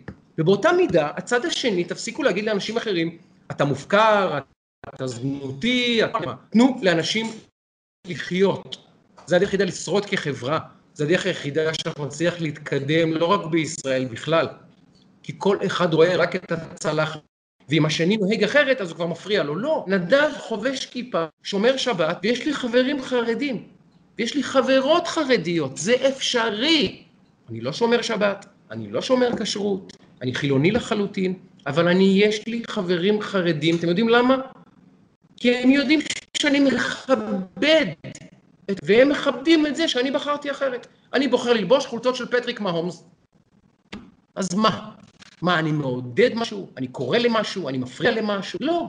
תנו לי להיות אני, ותנו לעדי ביטי להיות היא, ותנו לחרדי במאה שערים להיות הוא, ותנו לכל, למה שנקרא אימא טליבן להיות היא. אם היא בוחרת את זה לעשות, תנו לה. תנו לה. זה הכל. תפסיקו לנהל לאנשים את החיים.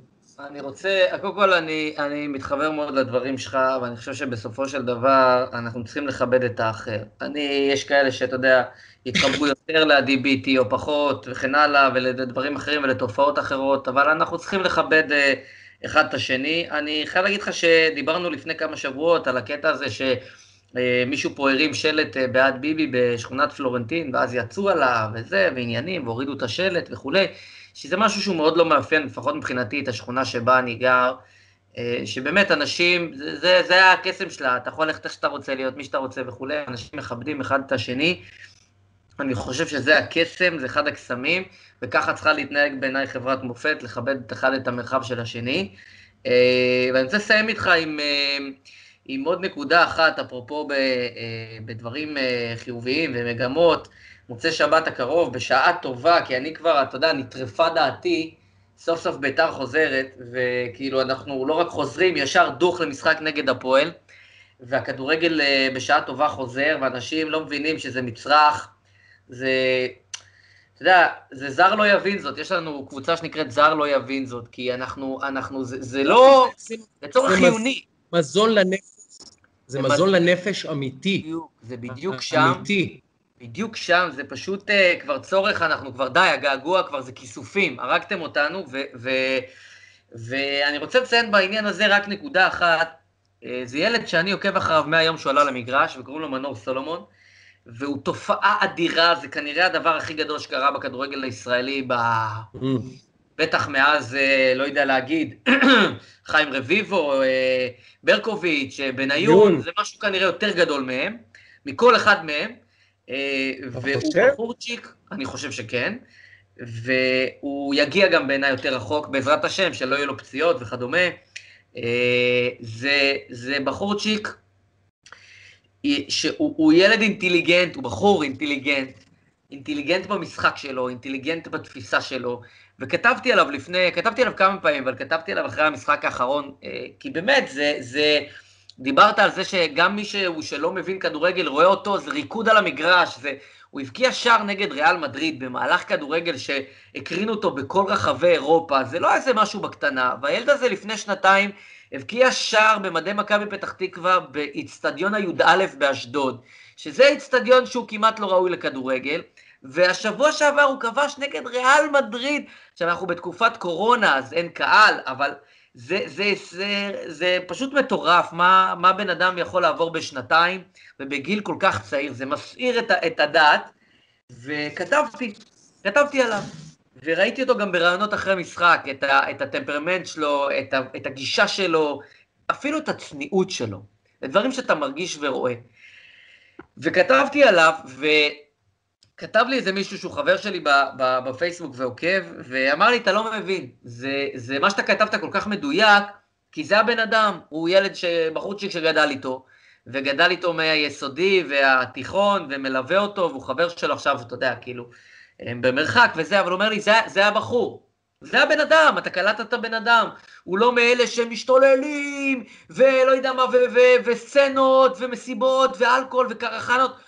זה מהחבר'ה שכאילו, ואני מאחל לו שימשיך ככה, ושישמור על הצניעות הזאת, אבל הוא מהחבר'ה שכאילו, אה, אה, מה שנקרא מקצוענים. יש כאלה, גל אלברמן, טל בן חיים, הבלם, לא חשוב מה איכות השחקן, אבל כשאתה רואה מישהו שיש לו גם את האיכות, את, ה, את, ה, את היכולות, וגם את הבגרות, ואת ה, את המקצוענות, שיוצא בגיל מוקדם לאירופה, ותופס את אירופה נכון, ואירופה נותנת לו בפסיליטיז, במקצועיות ובכל הדבר הזה, הוא גם אמר את זה בעצמו, שזה הרים אותו. אתה מבין שיש לנו פה היום, אתה ואני ועוד כמה אנשים מבינים מי הבן אדם, זה יהלום, וזה כל כך כיף לי לראות אותו, ועוד כמה חבר'ה צעירים שאתה רואה אותם כבר באירופה, ודיברנו על נבחרת ישראל ועל הכדורגל גם כאיזשהו מאפיין של חברה ותפיסה, ונכון, אנחנו ממשיכים להפסיד, ונכון, אנחנו ממשיכים לא להפיל, ונכון, אבל כשאני מסתכל על הבחורצ'יק הזה, על מנור סולומון, לפני שנתיים, מבקיע שער במדי מכבי פתח תקווה, נגד מ"ס אשדוד, עם 200 צופים, ב, אה, ב, אתה יודע, באיצטדיון, ואתה מסתכל עליו היום, ובעזרת השם עוד שנה, שנתיים, לא יודע, שהקהל יחזור למגרשים, והיום צופים בו כבר מיליוני אנשים ברחבי העולם ואומרים, שחקנים, שחקני על, אומרים מנור סולומון, בשם שלהם כבר שגור, אז אתה מבין שיש לנו פה חתיכת יהלום ביד, ואנחנו צריכים להיות כמו מנור סולומון. הדור הצעיר צריך לשאוף ולהיות מנור סולומון, כי זה ילד מקצוען שמשקיע, רציני, ושמסתכל גם על המחוץ למגרש ולא רק על תוך המגרש, והוא העתיד שלנו, הוא לא רק בכדורגל, זה, זה העתיד, המנור סולומון זה העתיד שלנו, ואני קורא לכולם להסתכל על הבחור הזה, לצפות בו, לראות את הקסם של, ה, של הבחורצ'יק הזה, כמה שיותר מוקדם, ולהבין מה יש לנו ביד, ולהיות יותר ויותר מנור סולומון. א', אני, לוק... אני לוקח את המילה שלך, אני חייב להודות שראיתי את מנור פחות פעמים ממך, אין ספק שיש לו את הדבר הזה, שאין לו, אי אפשר להסביר אותו במילים, הדבר הזה, איזה ניצוץ אלוקי ממש יש לאיש הזה, מש... אלוהים נגע בו כמו שאומרים. ואני רוצה עכשיו לבקש ממך ומרני, לפתוח את המסך ולעשות שלישה, כי אני הולך לעשות אתכם את חידון הספורט הגדול, שיחליטם ומה אתם באמת. רני, אנחנו רוצים שהקהל יצפה בך ויראה אותך. קדימה, תצטרף אלינו, זה חידון ספורט קצר, הנה רני אשל שלנו. רני אשל, הוא, אפשר לומר, אבי הפודקאסט, הוא העורך שלנו, הוא המפיק שלנו, הוא גם uh, נותן שירותים לחברות ולגופים שרוצים uh, uh, פודקאסטים ולאנשים פרטיים. אני אומר לכם, אתם בידיים הכי בטוחות וטובות שיש בתעשייה הזאתי. אבל רני הוא גם חובב ספורט, יש לו הרבה, הרבה פאקים בחיים, אחד מהם זה שהוא חובב ספורט משוגע כמונו. ואני עכשיו רוצה להציג לכם חמישה אירועי ספורט, ואתם צריכים לבחור אחד שתצפו בו, הם מתנהלים במקביל כולם, כל החמישה, אותה שעת שריקה. אין שני מסכים, אין מסך מפוצל, אין כלום, רק את האירוע הזה אתם צריכים לצפות, אוקיי? תתרכזו. לא לפי סדר חשיבות. גמר המונדיאל, אחד. שניים, משחק של נבחרת ישראל, משחק הפתיחה של נבחרת ישראל במונדיאל, הראשון. שלוש, אה, אה, יוסיין בו, אתלט אחר, עומד לשבור שיא עולם ב-100 מטר בריצה שכמותה אנחנו יודעים לא תהיה בהיסטוריה. ריצת 100 מטר שישבר בשיא, שאנחנו כל החיים ניקח אותו איתנו במחשבות, כי לא ראינו דבר כזה. ארבע, משחק אה, ההכרעה בין ג'וקוביץ' לפדרר, מי השחקן הגדול בכל הזמנים בגרנד סלאם האחרון של שניהם, שהם הודיעו שאחריו הם פורשים, פורשים לחלוטין מטניס. זה המשחק שמכריע מי מהם הגדול בכל הזמנים. וחמש, משחק ההכרעה לאליפות של קבוצתכם האהודה בארץ. משחק שאם קבוצתכם מנצחת, היא לוקחת אליפות. איזה מחמישה המשחקים תצפו? אם אתם רוצים לדרג, תדרגו, אני אדרג את שלי. נתחיל בנדב. דרג את החמישה מראשון עד החמישה, החמישי. קודם כל, ברור שמבחינתי אני עושה אה, פליי ישר על משחק הסרוכים. אה, כמובן, אה, משחק האליפות, אתה יודע, זה עניין של נרטיב, אנחנו לקחנו... לקחנו את מה שמגיע לנו, לא גנבנו מאף אחד, לקחנו את מה שמגיע לנו, אז קודם כל משחק אליפות של הקבוצה שלי. אחרי זה, משחק פתיחה במונדיאל של הנבחרת שלי. אחרי זה, מכיוון שאנחנו נמצאים בתקופה שאנחנו רואים ספורטאים שהם ספורטאי על ברמה שקשה לדמיין אותם, אז אני לוקח את הגמר של, ה- של הטניס, כי זה באמת, יש פה ספורטאי טניס שזה, אי אפשר להבין את הרמה שלהם, אז אני מאוד מעריך את, ה- את האלופים הנוכחיים, מה שנקרא, כי זה once in a lifetime, אז אני לוקח אותם. אה, היה שם עוד את אוסיאן בולט, כן, אז אוסיאן בולט, בולט. אבל אתה יודע מה, בין. אוסיאן בולט לגמר המונדיאל, אני כאילו, זה 4-5 שאני יכול להחליף אותם בכל יום נתון, אבל בשלישייה הראשונה זה הדירוג שלי. מעניין. רן אשל, מה- מי החמישייה שלך? הדירוג שלי הוא זהה לנדב. לראות את מכבי חיפה זוכה באליפות זה אחד החלומות היותר גדולים שלי. זה כבר משהו ששכחתי איך זה נראה. אה, נבחרת ישראל במונדיאל זה גם כן אה, היסטוריה מטורפת שאפילו אולי שם את זה במקום הראשון. לגבי הטניס, אם היית אומר נדל זה משהו אחד, אבל נדל לא שם. וכאן הטעות שלך לדעתי, כי נדל זה הספורטאי, זה הטניסאי הגדול. ולכן הייתי הולך על יוסיין בולט, או מישהו מהם שובר את המאה מטר, ובהזדמנות זאתי הייתי ממליץ לכם לראות סרט דוקומנטרי מדהים על ריצת המאה מטר ב-84, בלוס אנג'לס. נכון. ריצת נכון. הסמים. מעולה, כן, סרט... בן- בן ג'ונסון וזה, וכל ה... לא, סליחה. לא, זה היה 88, בסיאול זה 88 כן. היה לדעתי. לא, לא, 84 80 לוס אנג'לס. נכון, יש שם ריצה של, מתוך שמונה רצים, בערך אחד, לדעתי קוולין שמיט, היחיד שלא נתפס בחייו מתוך השמונה, על סמים. אגב, עוזי דן סיפר ש-53 התוצאות הכי טובות, מתוך 53 התוצאות הכי טובות בהיסטוריה ב-100 מטר, הוא כתב את זה היום, 38 הם של ספורטאים שנתפסו בסמים, ו-15 הראשונות הן לא, כי הן שייכות ליוסיין בולט. עכשיו, יוסיין בולט הוא או על אדם, או שהוא הנוכל הכי גדול בהיסטוריה. אני מאוד מקווה שהוא על אדם, כי אם הוא הנוכל הכי גדול בהיסטוריה, אז תקשיב, אחד העוקצים הגדולים. מה שמעניין אותי זה עד כמה, כי אני למשל, כדורגל ישראלי, רגע, אבל 4-5. הוא אמר 4-5. ארבע, חמש, הוא אמר. אה, ארבע זה מונדיאל וחמש זה הטניס בגלל נדל. מעניין. זאת אומרת, אם יש גמר מונדיאל, נגיד ברזיל, ארגנטינה, קלאסיקו של דרום אמריקה עם מסי נגד נאמר בש... בגמר המונדיאל, אתם אומרים, לא, הם עדיף לראות ביתר נגד מכבי פתח תקווה, או מכבי חיפה נגד אה, אה, מ"ס אשדוד? אני לא מבין אתכם. שאלה, אין. שאלה. אין ת- שאלה. תן לי- תן לי להרים את דולב חזיזה על הכתפיים, זה כאילו, כמה שזה פתטי, אבל זה- זה- זה זה שם, אתה מבין? אם היה מקום שישי, אז זה היה אצלי במקום השישי משחק האליפות של ביתר. אבל זה רק מקום חמישי. זה מדהים. אה, מדהים איך הרשימה שלי הפוכה. כי אני, וזה מדהים, אני באמת, באמת אני, אני רוצה לשאול את שניכם, אחרי שאתם צופים בליגת האלופות, ובכדורגל ברמה הכי גבוהה שיש, של ברוך השם, תודה לאל, יש לנו הזדמנות לצפות באמת בדברים מטורפים שבעבר אפשר רק לדמיין.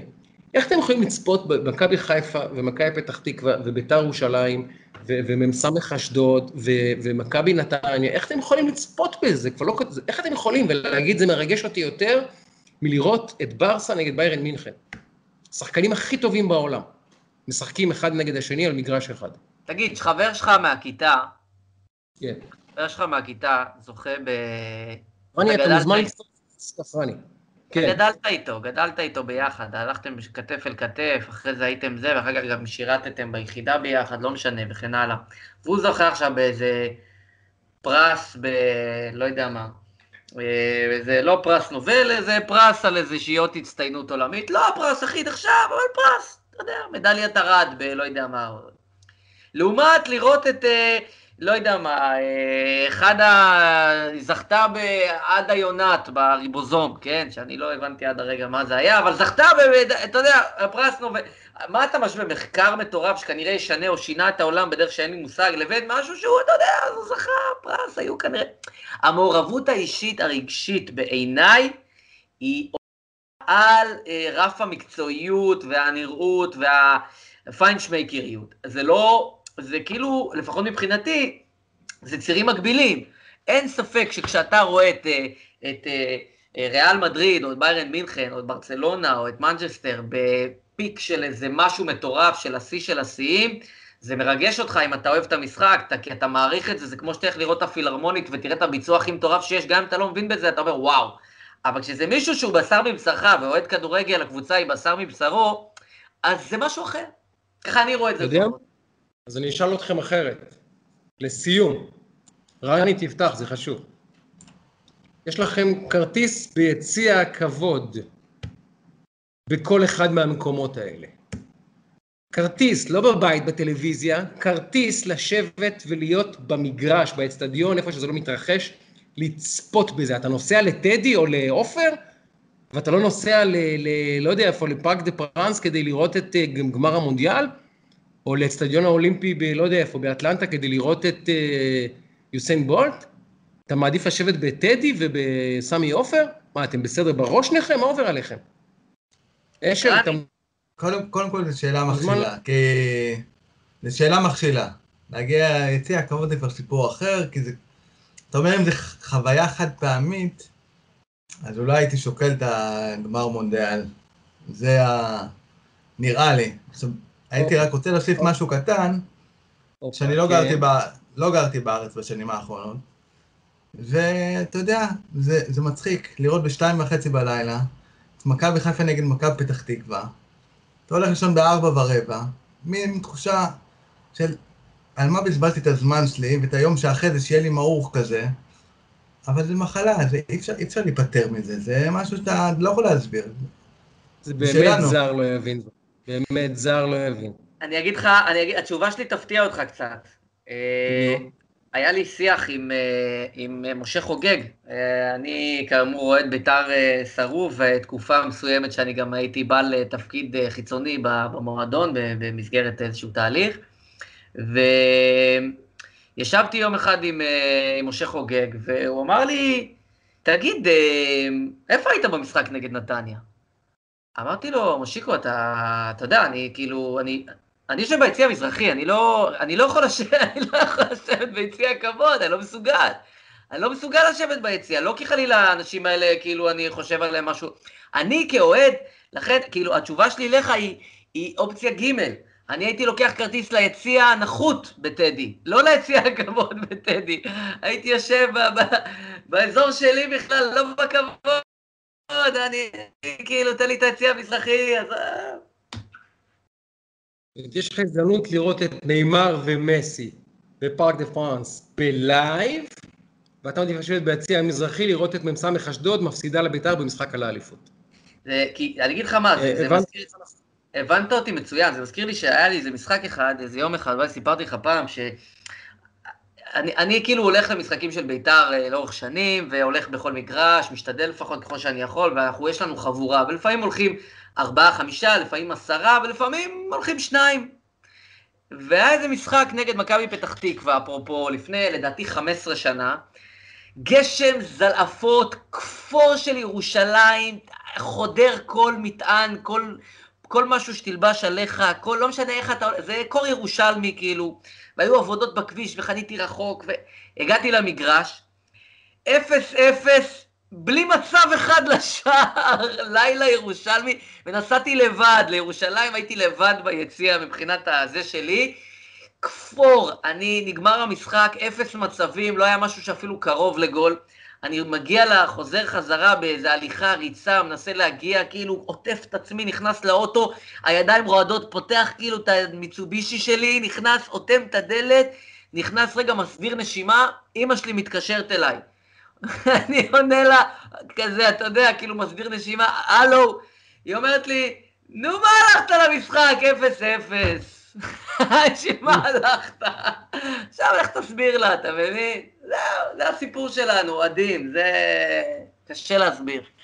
טוב, עכשיו בלייב אני רוצה להיכנס כאן, אני חותך אתכם לקראת, כונס אתכם לקראת סיום, שידעו גם איך זה במציאות. זה המנכ"ל, המנכ"ל, המנכ"ל הודיע על סיום הפגישה, ואנחנו מקבלים, ממלאים הוראות.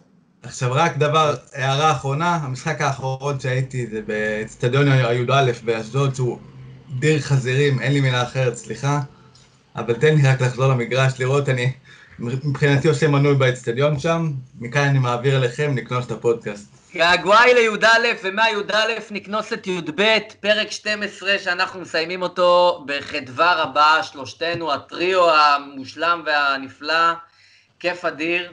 אה, אז אנחנו נודה, אה, נודה לך, רני אשל, האלוף והתותח, אה, שמפיק לנו. עורך לנו, מרים לנו, האחד והיחיד, ולך, שייקה, הידוע בכינויו שי גולדן, תודה רבה לך, לצופות, לצופים, למאזינות, למאזינים, כיף אדיר, פרק 12, שיחת רקע, תודה רבה לכם. יפה, הייתה נעילה טובה, נדב, כל הכבוד, יפה. שעת נעילה, שעת נעילה. זה בפרק הבא.